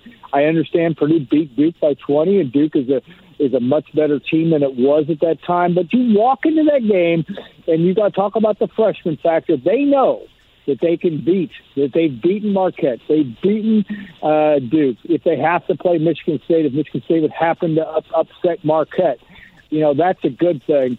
Uh, they beat Tennessee. Uh, you know they've beaten Tennessee in recent years. Um, I think that's a good thing. It's a tough draw. Everybody has a tough Yeah. draw. You know the old to talk about Kansas moving out west and and uh, Alabama, though Alabama might uh, have a good looking draw just because the, the Crimson Tide are playing well right now, but. None of it's easy. Uh, Marquette certainly is playing well. They played Madison Square Garden. But Purdue has to look at it this way, and I'm sure that they do. They're not looking that far ahead. You know, it's a good problem to have if you're Purdue that you've got to play Marquette for the Elite Eight uh, in the Elite Eight. That would be a good problem to have. Then you let you roll the dice and figure out if you can figure it out from there. It'd be a good problem to have to have to play Duke in the in the uh, first Sweet 16 game because again, you would have advanced that far and uh, you have to take it. You're going to have to beat good teams to win, and that's the storyline. You know, I think Purdue will have its handful, hands full on Sunday. I don't expect them to have this handful on Friday night, but on Sunday that will be a, be a tough game, whether it's Memphis or Florida Atlantic. But it's the NCAA tournament, guys, and that's what Yeah. the heck is supposed to happen. You're going to have great games uh, from uh, I think the round of 32 on throughout the tournament. Last question, Alan. Obviously, Purdue wants to win it all. Matt Painter would like to win it all. I'm sure they'd like to hang a Final Four banner, but you've covered this team as long as anybody, been a fan for as long as anybody. And I know you have a great pulse with the fan base as well. Barring a, a upset in the first round against uh, Texas Southern or, or Fairleigh Dickinson, uh, Yeah. what would be disappointing in- in your eyes with how you look back on this season, you'll have the memories of the regular season title and the Big Ten title. But for what this team could do, is it Final Four or bust for you? I don't think so, uh, because for, for a couple of reasons. One, you've got everybody coming back. I know, Zach Edey, that'll be the sixty-four thousand dollar question, or in NIL terms, it might be the five hundred thousand dollar question, uh, whether he'll return. But uh, you know, I, I, I think I think you want this team to get to the second weekend and let the chips roll. Where they, it would be disappointed if you didn't get to the Sweet 16. And, and I know that there's pretty fans listening to you right now say, "Oh my gosh, there's anything less than the Final Four? I just don't think you can look at the NCAA Yeah. tournament. I know uh, with anybody out there and say. Uh, especially this year and say, is Alabama a huge disappointment if they get beat in the Elite Eight? Uh, I don't think so. And I, but I know every fan base is, and every fan base mourns uh, when their team uh, gets beat early early on. I like Purdue's chances to, to as good as much as any Purdue team in the last uh, 30 years to get to the Final Four. But it's still going to take the right bounce of the ball, the right thing to happen at the right time for the Boilermakers to get there. So to answer your question, I'd say it would be disappointing if they don't get to the second weekend. That's that's obvious when you're a number one seed. But Purdue, had, Purdue, the last time Purdue was a number one seed, it did not get to the second weekend. Tubby Smith and Georgia beat the Boilermakers in Albuquerque and Brad Miller and company. So you have to just take it one weekend, one week, one game, one possession at a time, and hope for the best. And I like Purdue's chances to do pretty well. Alan, thank you as always. Always appreciate your work and enjoy the madness, my friend. Yeah, it's a lot of fun. If, you- if you're a Purdue fan, Indiana fan, anybody out there, it's just a, it's a great time of the year. You have to find a way to enjoy the ride, not stress over too much, but uh, it, it will be a fun experience, I'm sure. Thanks, Alan. That's Alan Karpick of goldandblack.com, president and publisher. Always good to get his insights on the Boilermakers path. And I mean, that's why it upsets so many different fan bases depending on what your culture is or depending on what your expectations are. It is a make or break titles or no titles, final fours or no final fours sport. But yeah, it's it's incredibly tough. very, very tough to do. My two big takeaways out of all, all that was reiterating how what we love about March Madness, the craziness, is they could be the best team in each game, but for whatever reason, officiating, foul calls, shots not going down, freshmen having freshman issues, right? Um, you know, that's the true madness. And then the other thing, Jimmy was mentioning Zach Edey, and, you know, presumably he's gone, but not necessarily. He's three years in. And th- I say the same thing about Trace Jackson Davis. Can IU alums build up another million dollars? If they do, how why could he say no to that? He he would have another year of eligibility. He does have If- another year of eligibility. If he, with through NIL, if alums and local companies and all that can can give him say two million dollars, would he stay? I'd be really surprised. Not that if they could get the money, they get the money, but no problem there. I, I'd be surprised if he stayed, based on just the way, eh, just the way senior night played out, the way the rest of the season has played out. I'd be surprised if he came back. I would not be surprised if Zach Edey came back, and maybe that is the Indiana fan of me, uh, like an until I see the body type of thing. But yeah, until I see Zach Edey not in a Purdue uniform or whenever the deadline is to make that type of decision, yeah, that wouldn't surprise me. And I don't, and I don't blame Edey. I don't like I. Here's the craziest. I wouldn't thing. blame Trace. Like it, it, Yeah, no, not at all. I mean, two of the most prideful programs in the sport get an opportunity to have a rare additional year. Your basically would be your COVID year. Yeah, I, I'm not going to be mad at either one of them did. I'd be more surprised though if Trace did than Zach. It'll be interesting more in the next couple of months after NCAA tournaments. Once we have a, a clearer picture, I think, of maybe what their trade value is. I, I've said all along, really since Trace's freshman year, that if he was able to go through the true process where you have your pre draft workouts with different teams, that's where he'll shine way more.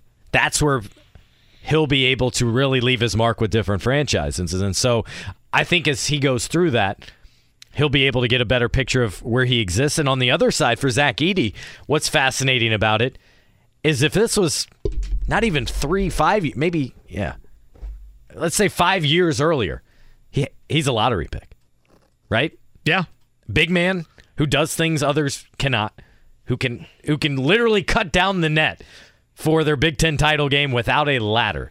Those are unique skill set that everyone covets. that's Scott Agness. I'm Jimmy Cook. We're going to take a quick break. When we return, the tweets are happening. The comments are being made. Did something happen? I, Some- mi- I must have missed it. We'll see where uh, this is. This is not even a great tease because you know who it is. One star quarterback making rumblings potentially. We'll update you on those conversations and more after this on the Fan Midday Show. Whether it's audiobooks or all-time greatest hits, long live listening to your favorites. Learn more about Kisqali Ribociclib 200 milligrams at kisqali.com and talk to your doctor to see if Kisqali is right for you. Well, the news has finally spread, Aaron Rodgers, on the Pat McAfee show, which I presume is still ongoing. Aaron saying, since Friday, my intention was to play for the New York Jets, and right now it's all about figuring out compensation between the Jets and the Packers. And as I was kind of talking here between the break, Packers don't have much to, to sit on right now. They don't have much leverage at all. They want to move off of Aaron. According to Aaron, he's, he said that was true. He went into his darkness retweet, retreat, and 90% felt like he was going to retire, came out of it, and apparently the Packers felt differently, according to Aaron Rodgers in his ongoing interview right now. So, Jimmy, we have that answer. Aaron Rodgers said his decision was really made Friday. This was not decision day. His decision was already made. He wanted to go on that show to clarify his position, and it sounds like maybe air some grievances. He spoke highly of Jordan Love, who's now taking over. This is just also eerie, also familiar of what went down with Brett Favre and the Packers so that Aaron Rodgers could take over and see what he could do. But now we have some clarity, and I think uh, that's the best thing. Is that you know you look above on the TVs on the various networks, and this is what everybody's talking about. We know NFL is the beast. It's the number one driver. That's why there's 500,000 people tuned in to that interview, and so now it's very interesting too to just see this kind of shakeup. And the biggest winners, perhaps in all this, Chicago Bears, as they lose their owner. he had dominated that series. I always love that back and forth. And those are the things you miss out on. I think of the NBA and what and what I cover primarily, you don't have any rivalries anymore. That was a fun one because at least it was it was kind of Aaron Rodgers against the or, excuse me against the Bears fans because it certainly outside of maybe your old timer fans, it, it couldn't be much of a rivalry because the Bears hadn't won anything in the last decade. Your thoughts? So the Favre comparisons are always going to be there for a number of different reasons. The retirement or taking some time, uh, less dramatic in terms of definitively like that never happened, right? Never happened. Definitively, I'm done. I'm out. I'm retiring. In part because the Packers at the time basically gave Favre an ultimatum around this time of year. Hey, you need to know what you're going to do. Mm-hmm. Make your decision. And regardless of where you land on f- history from 15 years ago, it, Favre wants to retire, and then he gets a second win, wants to come back. They ended up trading him in August. So, broad picture of all of this, of those two parallels, I'm happy. Still have to wait for the compensation to be settled out. I'm happy this is something that's done now for both franchises because this is not something that I wanted to be hanging over any further than it already is of this black cloud of drama of what's going to happen. In part because I want other teams to be able to freely make moves, be accessible from a cap standpoint and an asset standpoint, and not having to worry about what's happening with Aaron Rodgers. I'm still in the mindset that I need to see the compensation and see the deal finalized because, to your point, this is nothing more than A, Aaron Rodgers sharing his side of the story of where things stand right now. And the other point, and this is a key one, no doubt putting pressure on the Packers to let's get this thing done. Let's be in the past, over with, figure out your compensation. Let's get things moving along. And again, the Packers want to be done with him. They want off this contract that I think is something like $60 million for next season. So, which is wild to think about when they were the right. ones that helped put pen to paper just a year ago. 100%. And so this helps them almost more than the Jets in this situation because otherwise, if they don't trade him, they are still on the books to owe Aaron to play for them. So that's why they don't have too much leverage here. I'm sure they're pushing for first round picks, multiple picks, but I just don't really see them getting much. I think Packer, Packer fans, Jimmy, should be bracing for something very average a third round pick. And I'd be, I'd, I'd, be surprised if it was just a third. And here's why because the Packers, we can say that they don't have leverage and they don't have as much as they would if this was a more amicable situation. However, barring Jordan Love becoming Aaron Rodgers or a Joe Burrow, which I don't see happening this year, maybe he will, who knows? Yeah. Who's he throwing the ball to? I don't have an answer there right now. They're going to be bad next year. You're talking about Green Bay? Yes. They have Christian Watson, Romeo Doubs. Okay. So, so Aaron Jones, AJ Dillon. NFC so, North. So again, two wide receivers yeah. that made a couple nice highlight plays towards the end of the year that were both, I believe, rookies last year. Again, no proven commodities at the wide receiver realm. They're going to disrespect Aaron Jones now. They are going to have space to spend. what do they do? How do they surround him? I, in what the small go- sample size from what I've seen out of Jordan Love, I'm not expecting much people that are saying, "Oh, look what happened," like Packers fans especially. Look what happened the last time we did this quarterback carousel.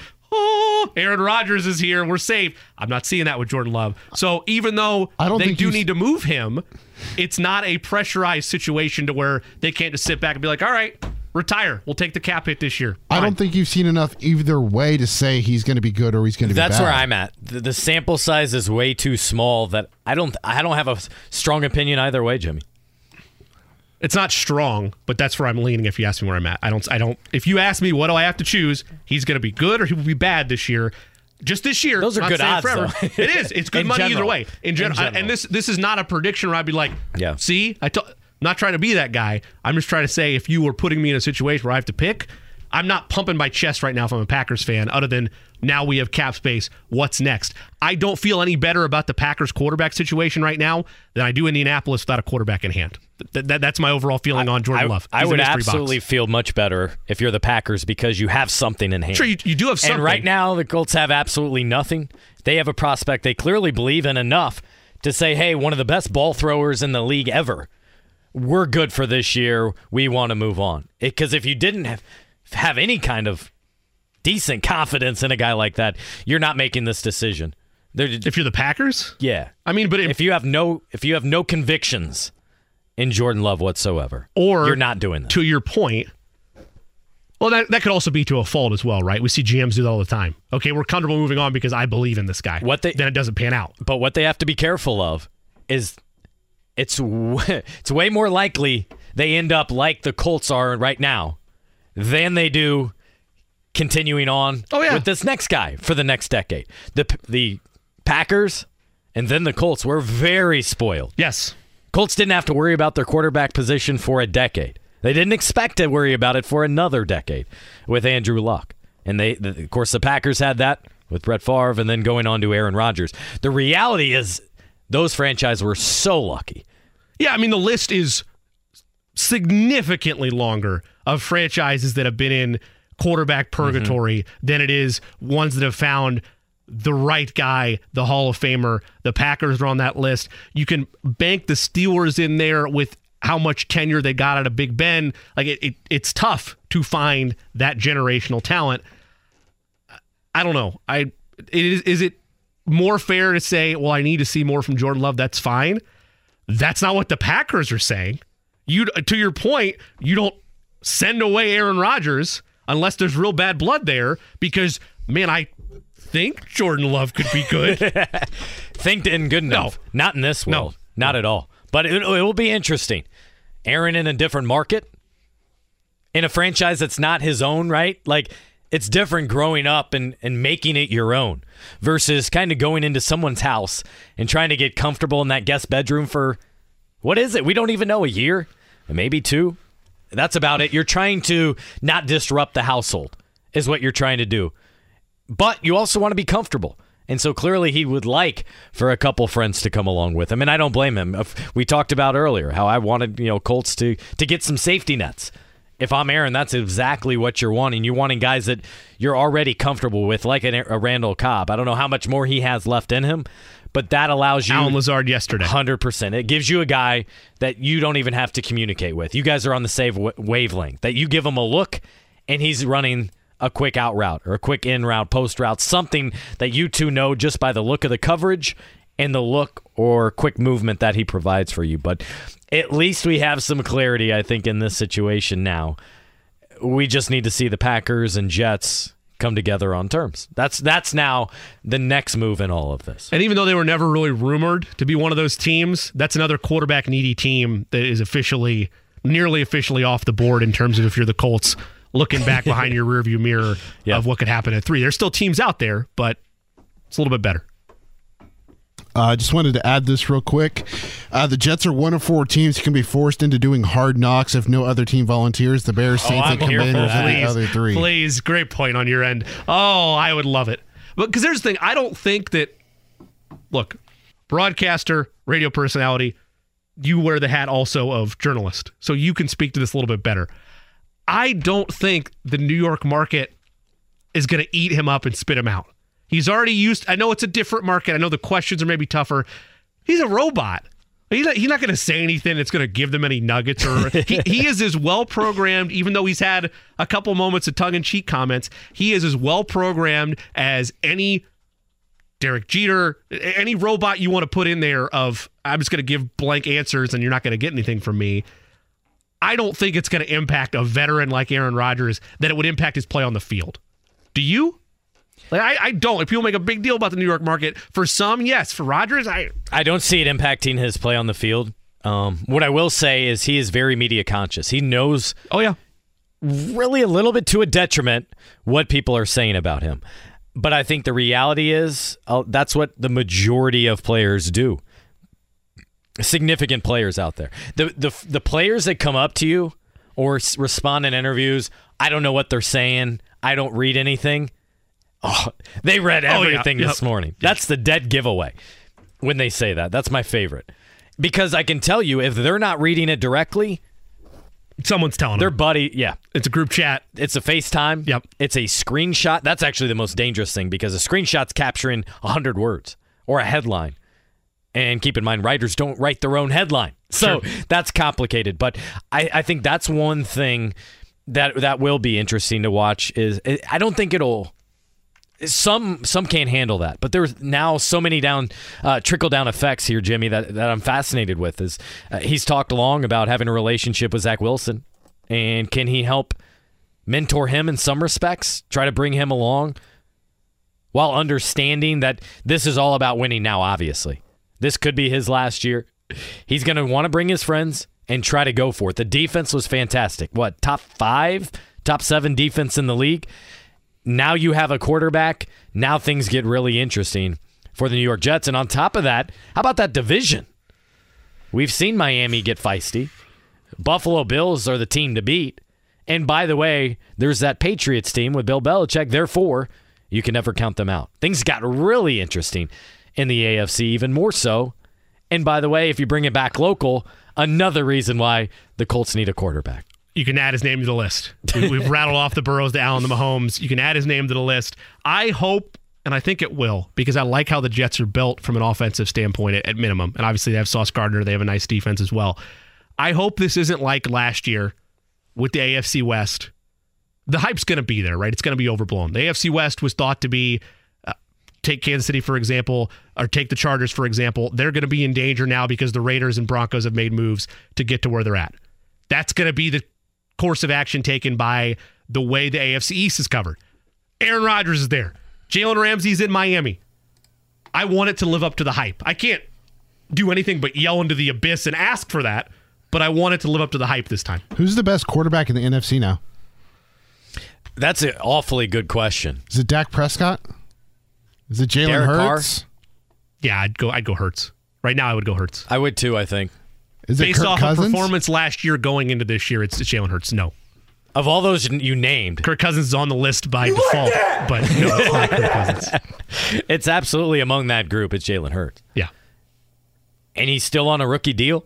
Now, that's not going to be much longer. And that's, I think, why you're seeing not only the team's success lead to guys getting bigger deals elsewhere, but they also, the Eagles realize, hey, they're going to have to pay their quarterback here coming up.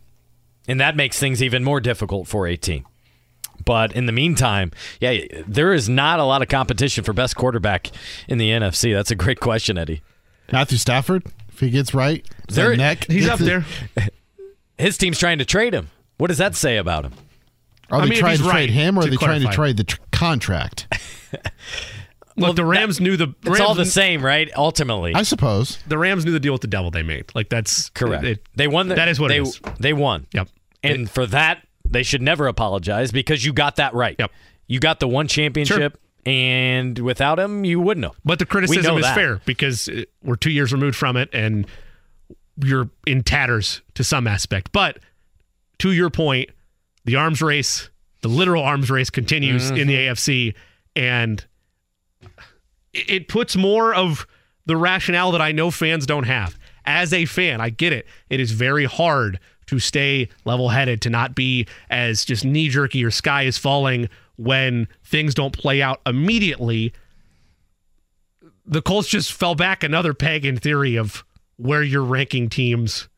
I mean, the Jets were probably already ahead of them to begin with, but absolutely right now, today, not saying the Colts can't surpass that, not saying they can't get on track, but that is why if expectations are solely win the South or make the playoffs when you don't even know who the quarterback is going to be yet, you're setting yourself up for sadness and disappointment. You star.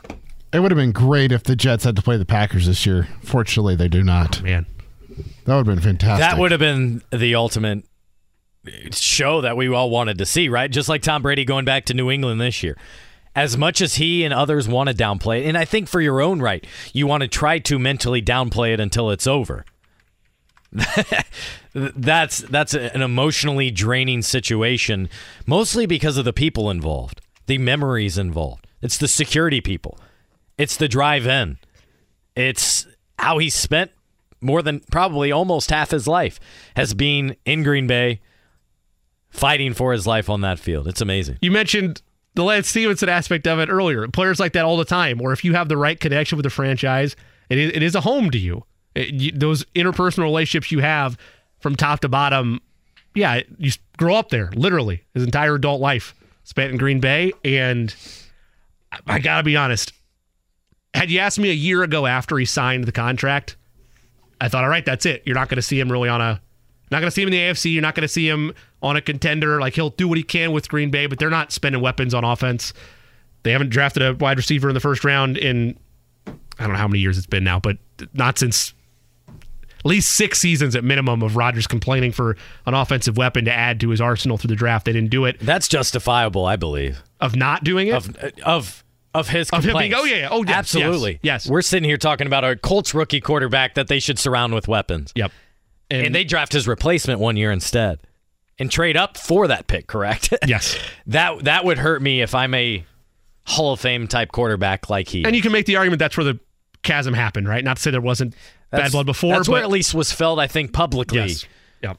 for the first time nationally. There might have been something local, might have been felt a, a little bit more in that area, but no doubt, I, I think. And he was so outspoken. I think wasn't he leading up to that draft saying, hey, "I'm looking for a receiver, looking for a receiver," and then boom, all of a sudden, your replacement three years ago. It's tough. Yeah, that that would be very tough, and I, I'm not sure that's something you could ever get over, especially Jimmy when you consider the fact of that's what happened previously. He knows history. He's he studies history and recognizes and could read the writing on the wall. Lots more to come here, including Zak Keefer, Colts beat reporter for the Athletic, coming up at 2 p.m. For a more Colts centric conversation, but I'm sure we'll dabble into Aaron Rodgers and how it directly impacts the rest of the league. This is the midday show on 93.5 and 107.5. The fan. We'll be right back.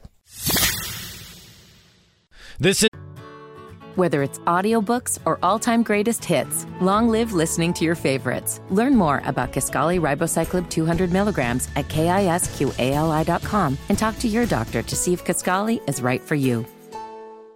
Is the fan midday show. We got answers on Aaron Rodgers. Colts have made a couple agreements with some players. We'll talk about that and a lot more. Zak Keefer, the athletic, joining the midday show coming up at 2 p.m. Stay with us here on 93.5 and 107.5, The Fan. 20 Whether it's audiobooks or all-time greatest hits, long live listening to your favorites. Learn more about Kisqali Ribociclib 200 milligrams at kisqali.com and talk to your doctor to see if Kisqali is right for you. One in Central Indiana. Appreciate you joining us here on the Fan Midday Show. Scott Agness alongside Jimmy Cook, Eddie Garrison behind the board, making all of this happen for you. Aaron Rodgers spoke to Pat McAfee for, I think, the last hour. Let's bring it back local, though, with the Colts, with Colts beat reporter for The Athletic. One of the greatest magazine feature writers in the country. I don't say that lightly. Zak Keefer joining us. And uh, Zach, I guess we'll start with that, though. Uh, we finally got some clarity on Aaron. How uh, do you think this directly impacts the league and maybe free agency? Was this holding anything up by your by your account? Yeah, Scott. All I know is I'm glad I don't cover the Packers or the Jets. this would be this would be sort of the thing that doesn't let you turn it off for the last couple of weeks. Been hanging in the air. I mean, honestly, from a big picture point of view, it's another elite quarterback heading to the AFC, right? Like, if you look at the quarterbacks in the AFC, it's a gauntlet. From the Colts' perspective, we don't know who their quarterback's going to be come week one. They're going to have the seventh different quarterback they've had in seven successive years. I mean, Justin Herbert, Aaron Rodgers, Russell Wilson, Patrick Mahomes, Josh Allen. I'm probably forgetting a couple, Joe Burrow. So it's absolutely loaded in that conference. And if you flip it to the NFC, you got Jalen Hurts and you got Matthew Stafford coming off an injury, and it's just not the same. So the easier road to the Super Bowl is going to come to the NFC this coming season. But but this is crazy, and honestly, the NFL never sleeps and it's never boring. Zach, it's Jimmy. I know we don't have the answer yet for who the Colts are going to take at four or what they're going to do in the draft, but is there any indication, at least from where you're tracking things, of if the plan would be, if it's a rookie quarterback, to acquire a veteran? And if so, does that make more pressure or more of an emphasis to get it done during this free agency period? Or is there more of a relaxed approach among the front office of trying to figure out that part of the equation? Yeah, so let's go back to last year, right? They they they needed a quarterback. They didn't know who it was going to be. They didn't love the market at that moment, and this is before Matt Ryan signed. And so they didn't jump. They didn't jump at Mitchell Trubisky. They didn't jump at Jameis Winston. They didn't jump at Marcus Mariota. And they waited, and then something happened with Matt Ryan. We know that didn't work out. He'll be released. They'll save 17 million and still owe him 18 million in dead cap money. But to answer your question about this year, yeah, they need a bridge quarterback because – if they draft a, a Will Levis or an Anthony Richardson, especially the latter, Richardson, I wouldn't expect him to play right away. He's going to need some time to learn the pro game to to sort of grow up on the job. And there's a lot of quarterbacks out there like those two that would probably be better suited to sit for a year. So in that situation, the Colts are comfortable doing that. They're comfortable letting this guy sit um, and and play behind and learn behind a more veteran bridge type quarterback. The guy that makes a lot of sense that is available on the open market right now, excuse me, is Gardner Minshew, who, as Colts know, lit them up a couple years ago when he was in Jacksonville. He's been in Philly the last couple of years playing with Shane Steichen, so there's a familiarity there.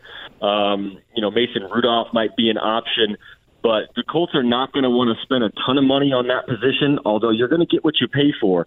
And there's a very real chance that that guy, that bridge quarterback, is your week one starter if the rookie's not ready. I think it's way more important to have the rookie fit and be ready when he's actually ready than to rush him in. So if you have to, you know, go four and four or whatever it is, or two and six, whatever it is, with a bridge quarterback in place, that's a very real reality for this team right now because really this draft pick is not about 2023. It's more so about 24 and 25 and 26. This is a long term decision, and you don't want to cut corners just to be better in 2023. I'll tell you what, Zach, Zak Keefer joining us at the Athletic. Nothing gets me more excited about the Colts season than thinking about Gardner Minshew behind center. Right. like, right. Eh, like there needs to be some uh, level of excitement and I don't know something to int- intrigue fans about the possibilities of what's next and to see that timeline. So I guess ideally you get the quarterback you want he's able to start right away but uh, that's one of those i think if you're a colts fan you see maybe money not being spent where you necessarily want and you're potentially not seeing your next quarterback start right away i think that will make some colts fans a little bit unsettled if that's the true reality I can tell you where the excitement will be. It'll be on the sideline with the quarterback that's holding the clipboard and exactly the starter. And and the reality is the, the Colts can't think like that. They can't think about fan excitement and pleasing the fans early in the 2023 season. They've screwed this up. They've convinced themselves they were close the last couple of years. They signed Philip Rivers, that worked out, and they thought we can just keep going the veteran route. And they thought Carson Wentz was going to be here for four or five years.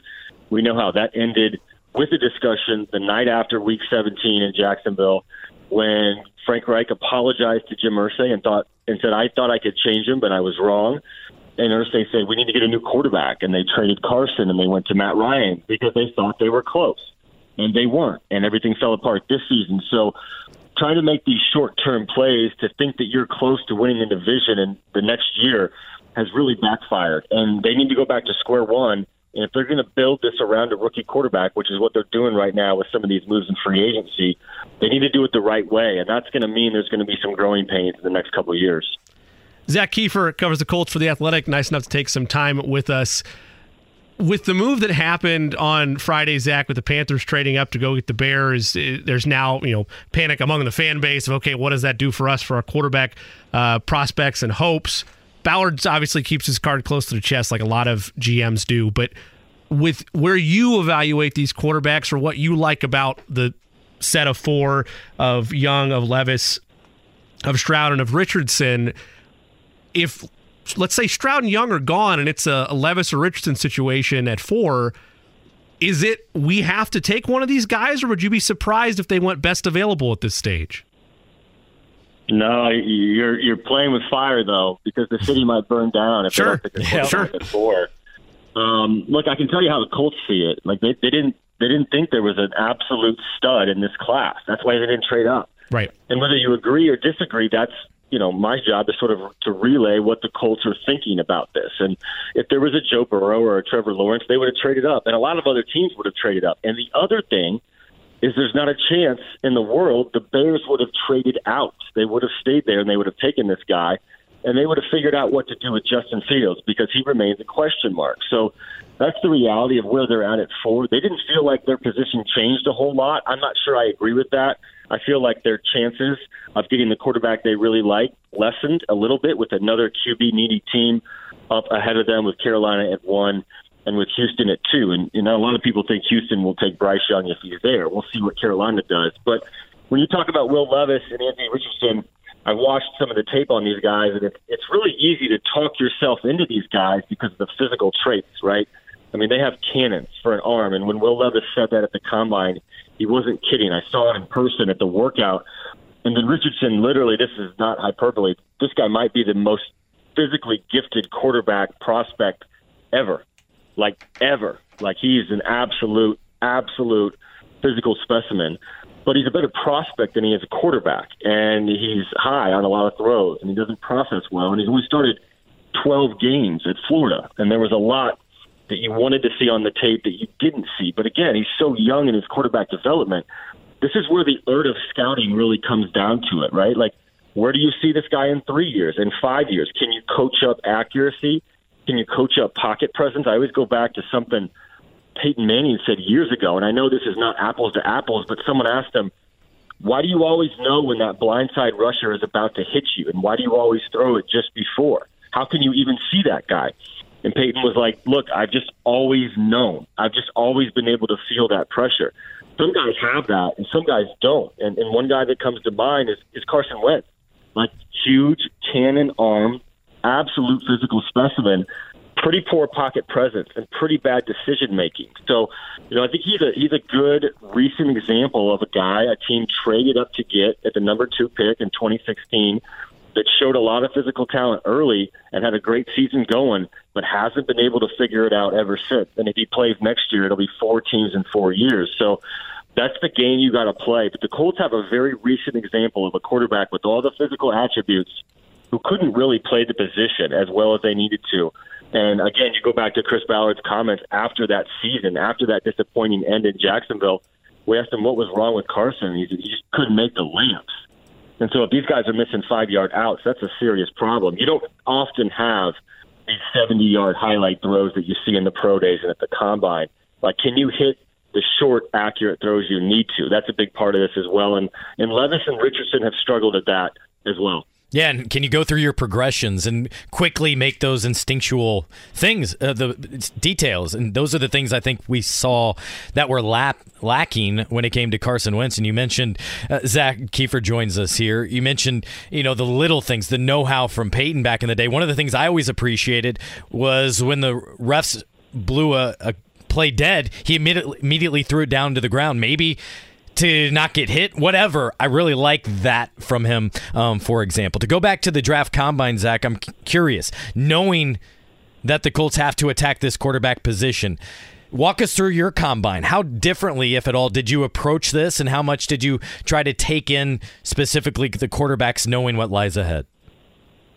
Yeah, this is a totally different combine for me. Eight or nine I've been to in the last couple years but I've never known they were going to draft a quarterback, and it really feels like that's going to be the outcome come April 27th. And you know, this is the highest pick the Colts have had going back to 2012. It's been 11 years since they drafted a quarterback in round one. We all know who they took that year at the top of the draft.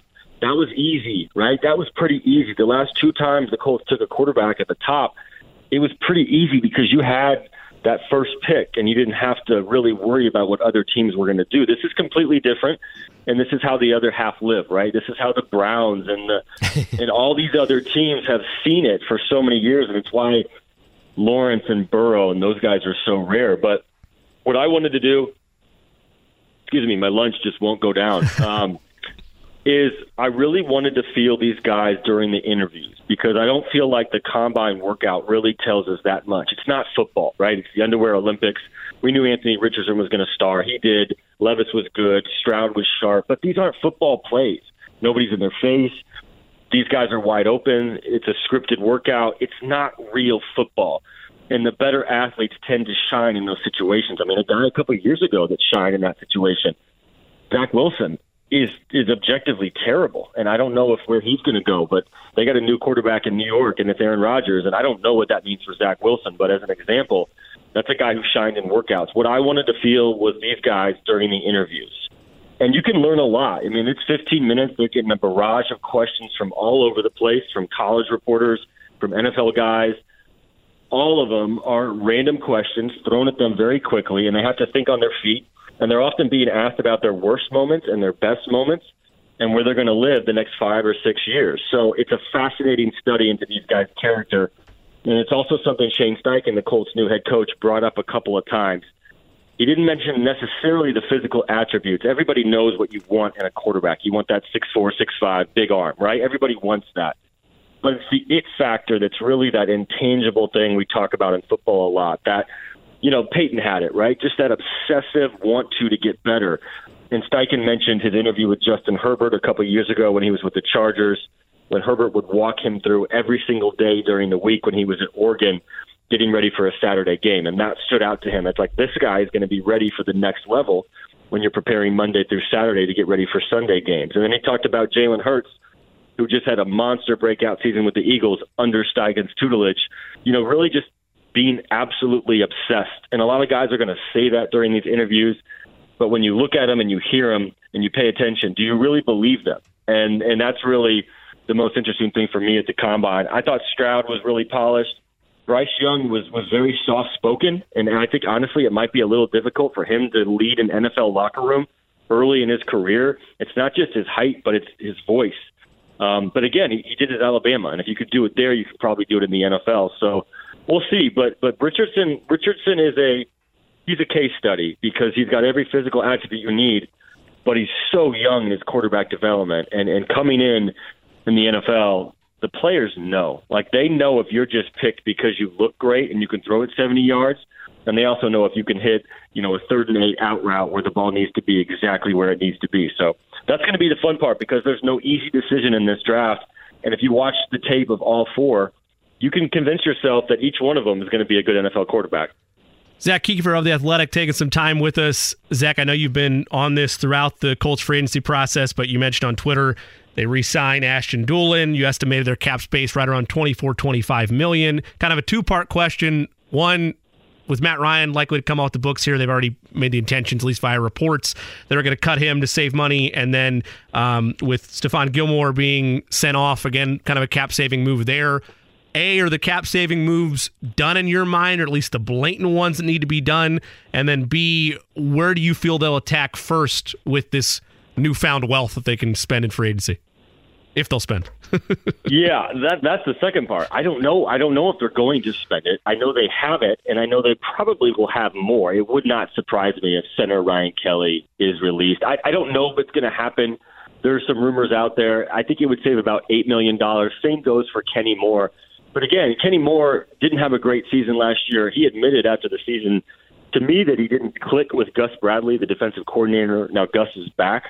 But again, you don't have anything at corner right now. Yeah. Like I know Kenny doesn't play on the outside, but you got Isaiah Rodgers and then a bunch of question marks. And so I think you know you sign a veteran corner, you probably draft one as well, but you need a nickel corner. You need that in this league as much as the offenses are throwing and as much as you're in nickel defense. So those are two guys that I could see, but again, I don't know why they haven't done it yet. Maybe they're working the trade lines as well. Um, what they're going to do with the money, they're, they're going to do what you mentioned earlier, they're going to probably sign a, a bridge quarterback. Those guys are not cheap, even though they're not franchise quarterbacks.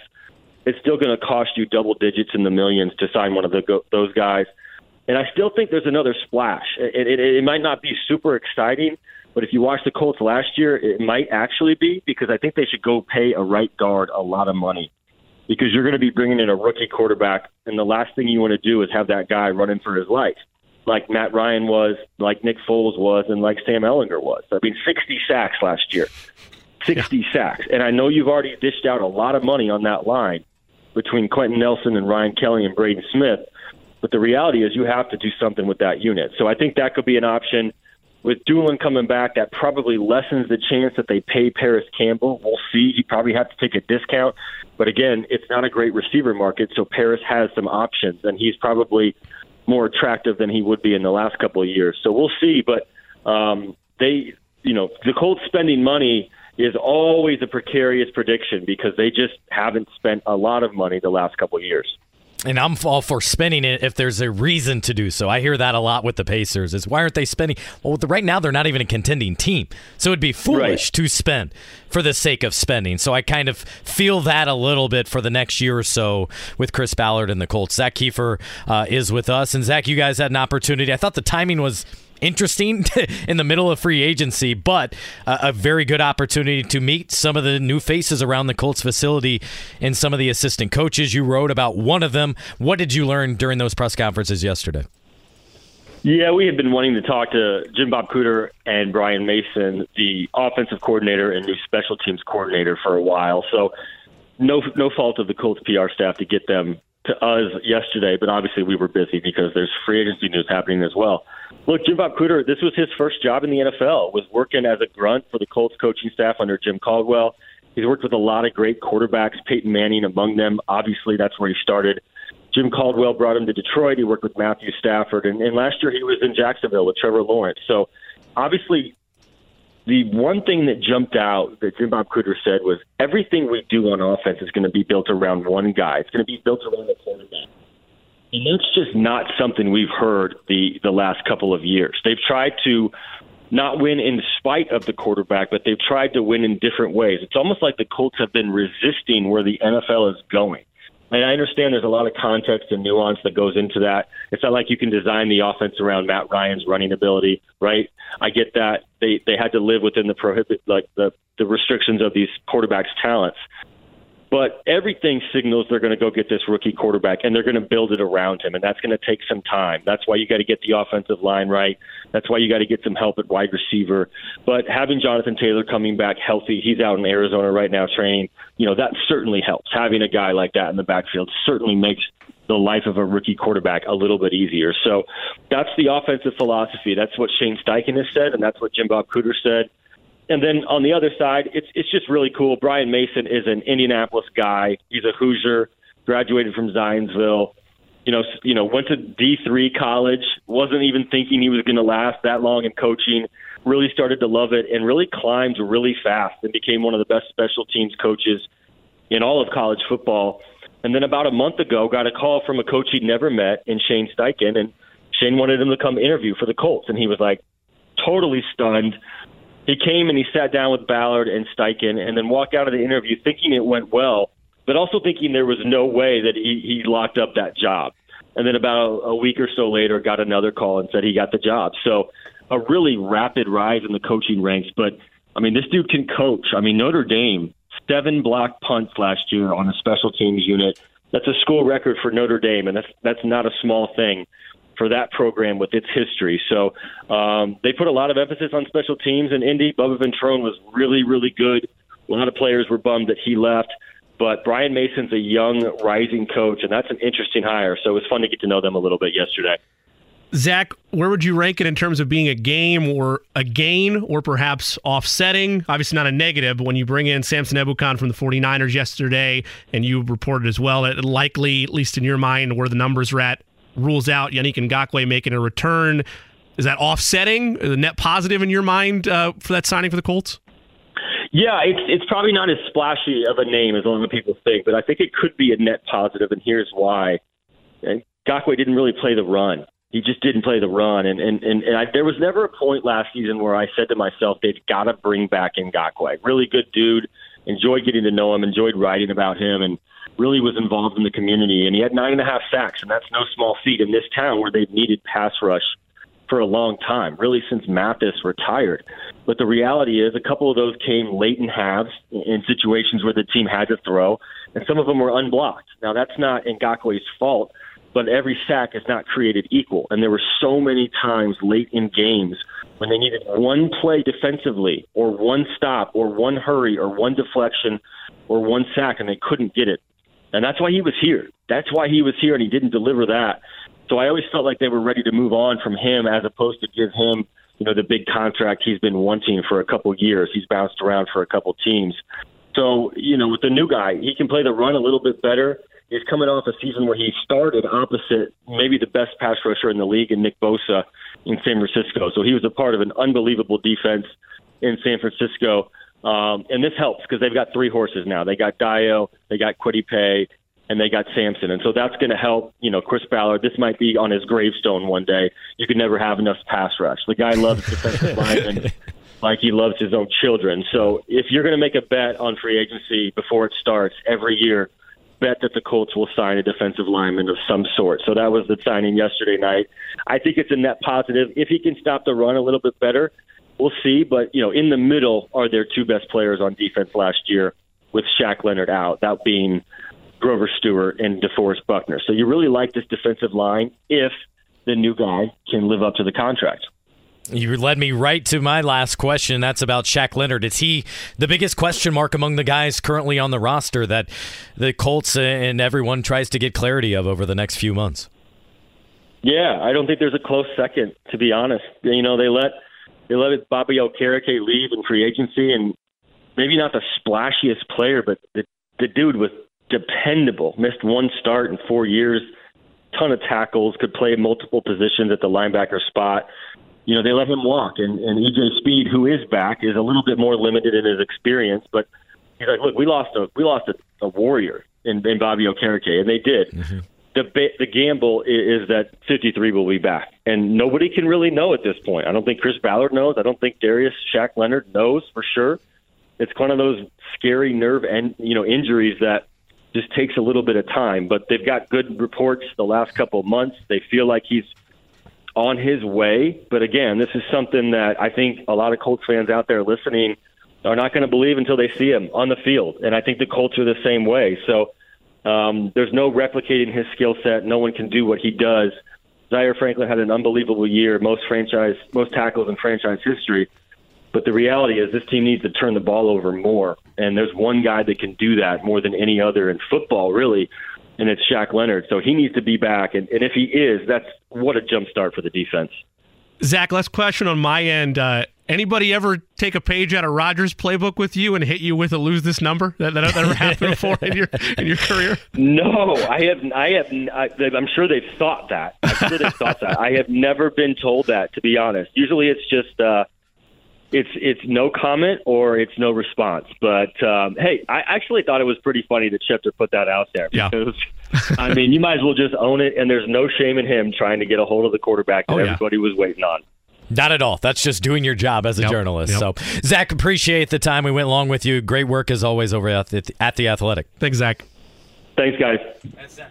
That's Zak Keefer of The Athletic joining us here. Colts beat reporter does a great job. And uh, yeah, that, that's a good point. And uh, again, I'll, that was one of my things I did not like so far of what I've seen from the tweets about Aaron Rodgers talking earlier today was criticizing the national or probably local as well reporters, any reporter, trying to reach out to him to try to get clarity. As a reporter, that is your job trying to get firsthand knowledge, not necessarily even just from the agent or from their friend or someone close to them.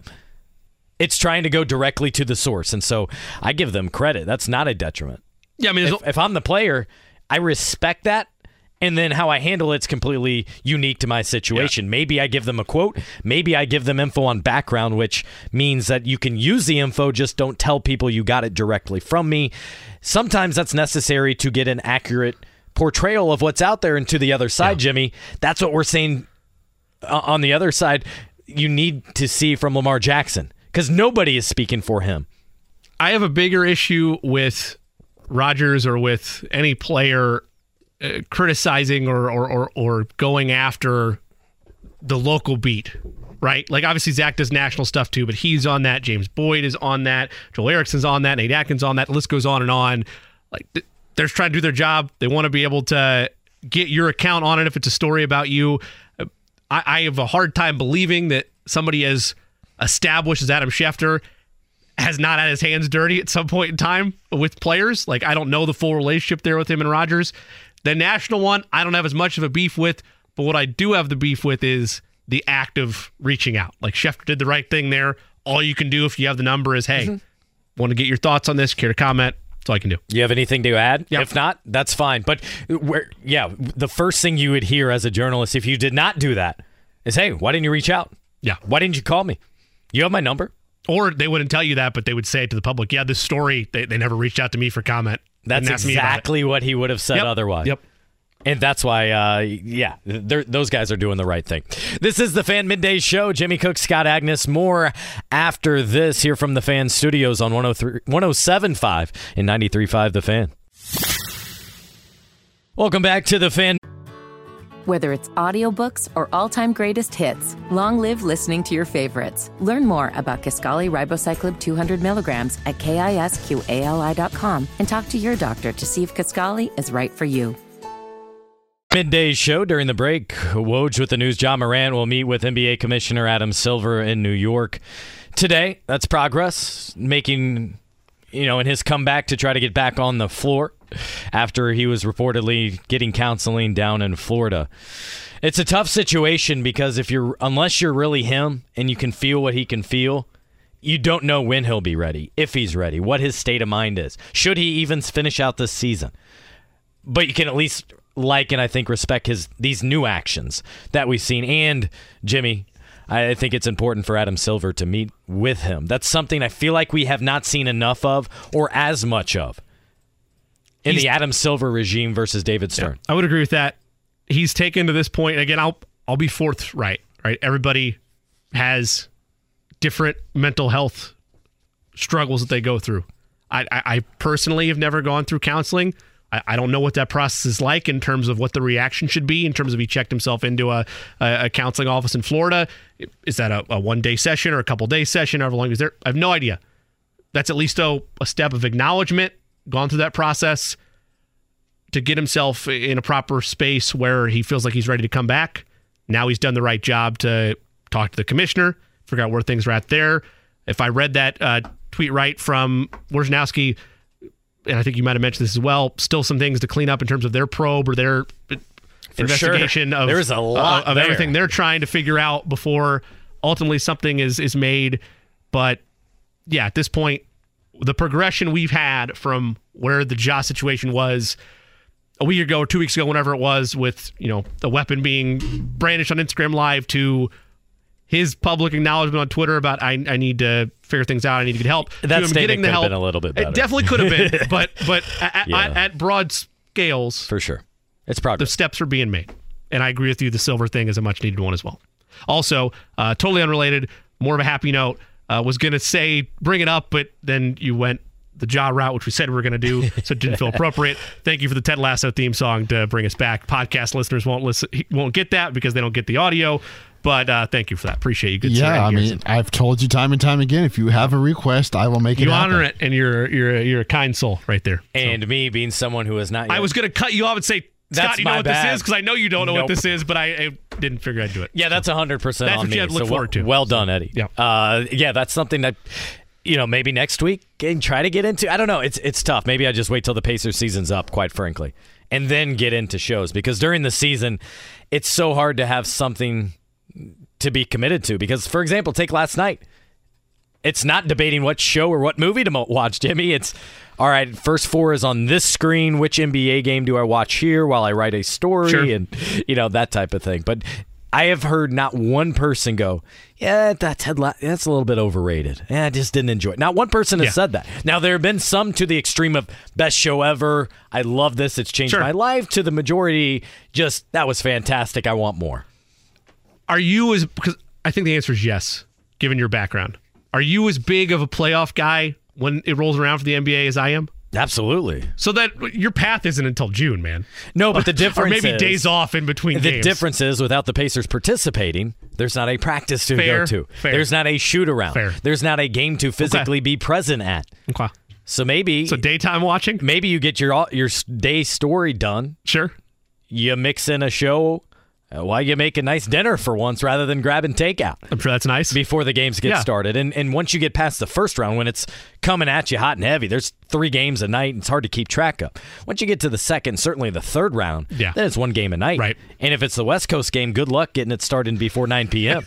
so you might as well get started at you know six, seven, whatever. But I will say, once it comes the off season.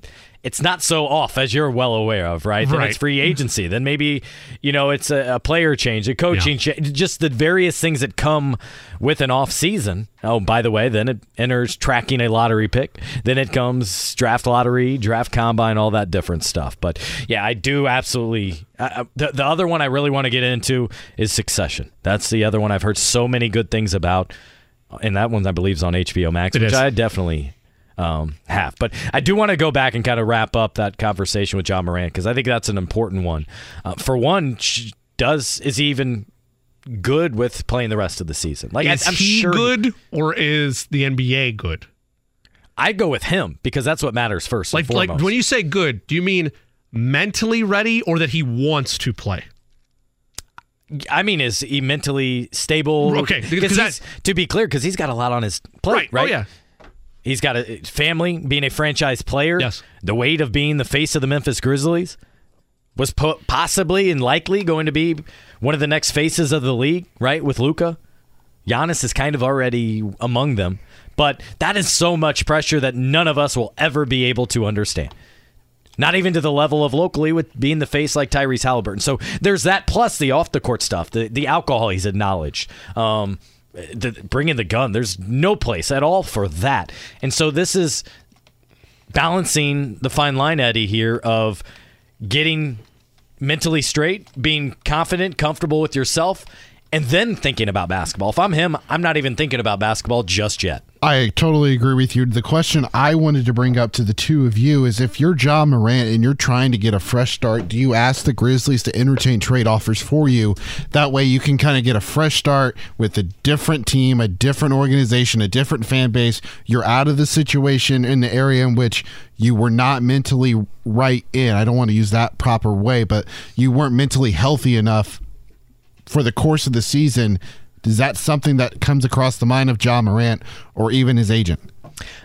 I would presumably say absolutely not. It seemed like these were more conditions and a variety of factors. It's hard to know for sure. Like it didn't seem like this was city related. I didn't think it was We a don't. mem- yeah. Now we We don't you- know, No, but yeah. You could argue maybe he was feeling threats inside the city. I can't even pretend to know that. right.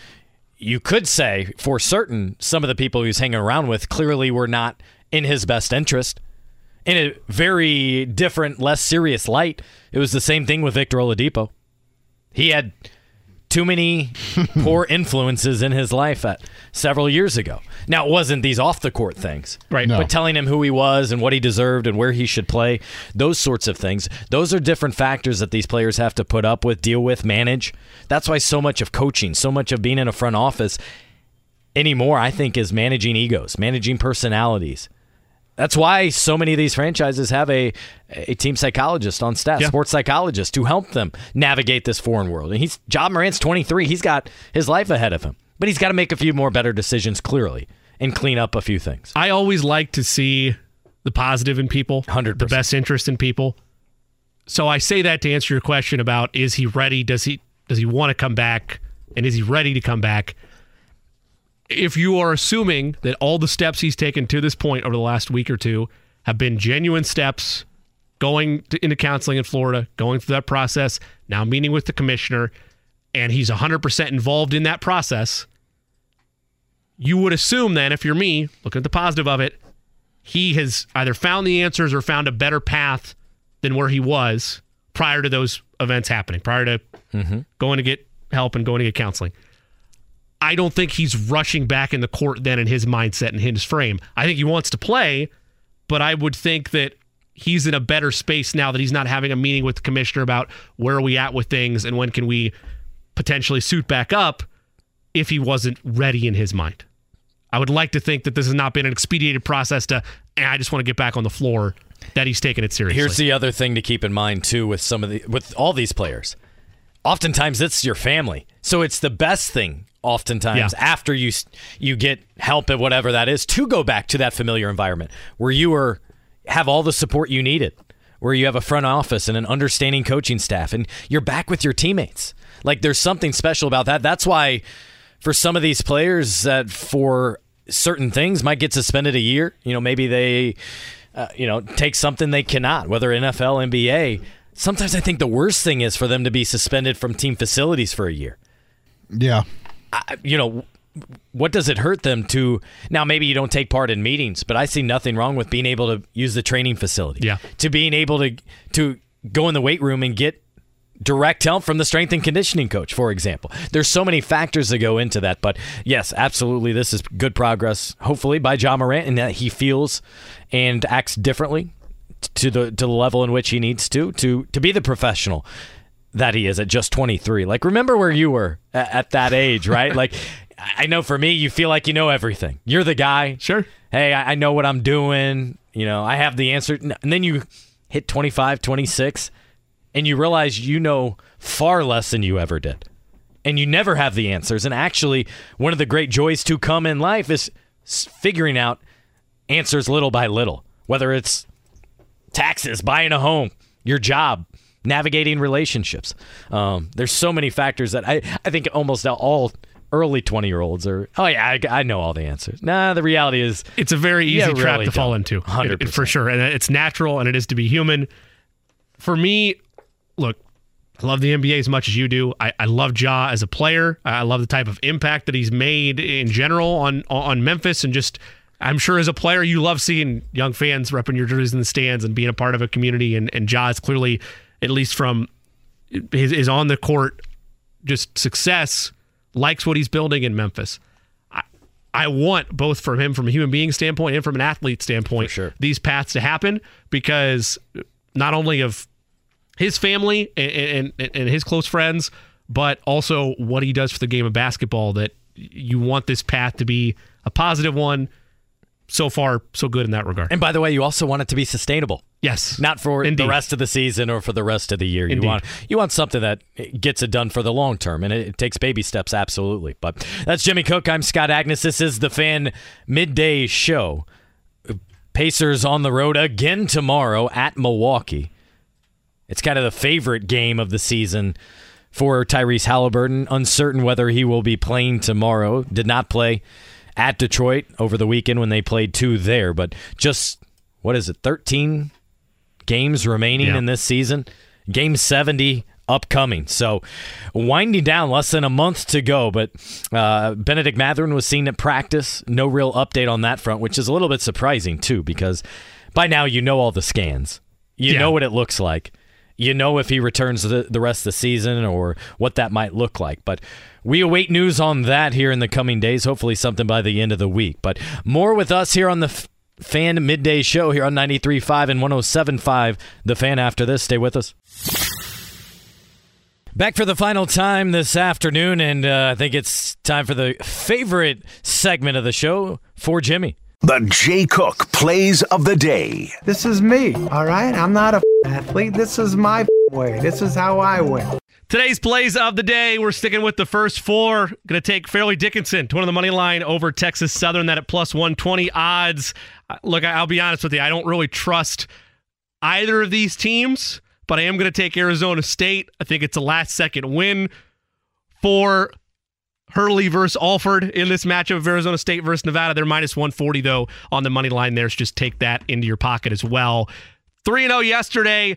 Love a good petty bet. Hofstra downs Rutgers at Rutgers yesterday. 3 and 2 on the week. Plays on Twitter at the Jake Cook. Eddie, you also had a perfect day yesterday. I did another one. Now 4 0 to start the week. We're feeling good. Uh, Jimmy, in that game, you talked about Arizona State and Nevada. I am minus two and a half. I am taking Arizona State. I think the Sun Devils absolutely just run Nevada out of the gym. They are not playing good basketball Nope. for the last month of the season. Arizona State, they played well in their conference tournament, and I really like the Sun Devils. Another player prop for you on the NBA side of things Lakers, Rockets tonight. I will take Jarred Vanderbilt.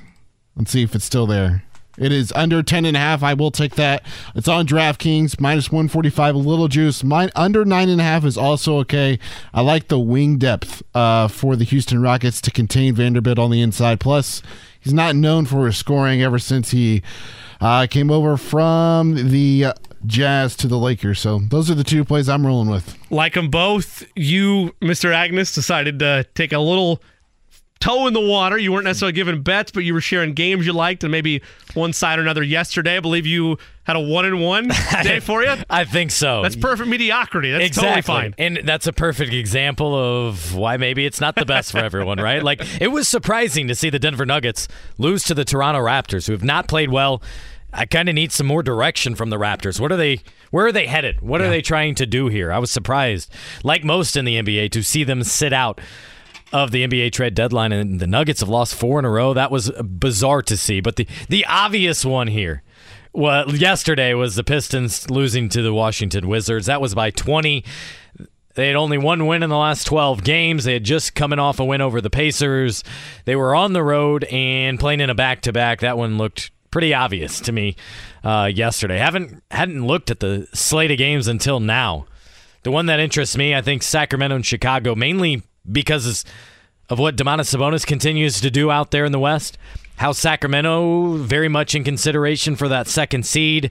Chicago, a team that needs some direction here moving forward. Will Lonzo Ball even play again? Like, there's so many questions with that Chicago Bulls team, but that's at least the game, guys, tonight that I will keep my eye on. Looking big picture with you in relation to the NBA, I have a futures bet that I made on the night of the trade. I've said this a couple times on the show for the Suns to win the title. That was obviously on trade night.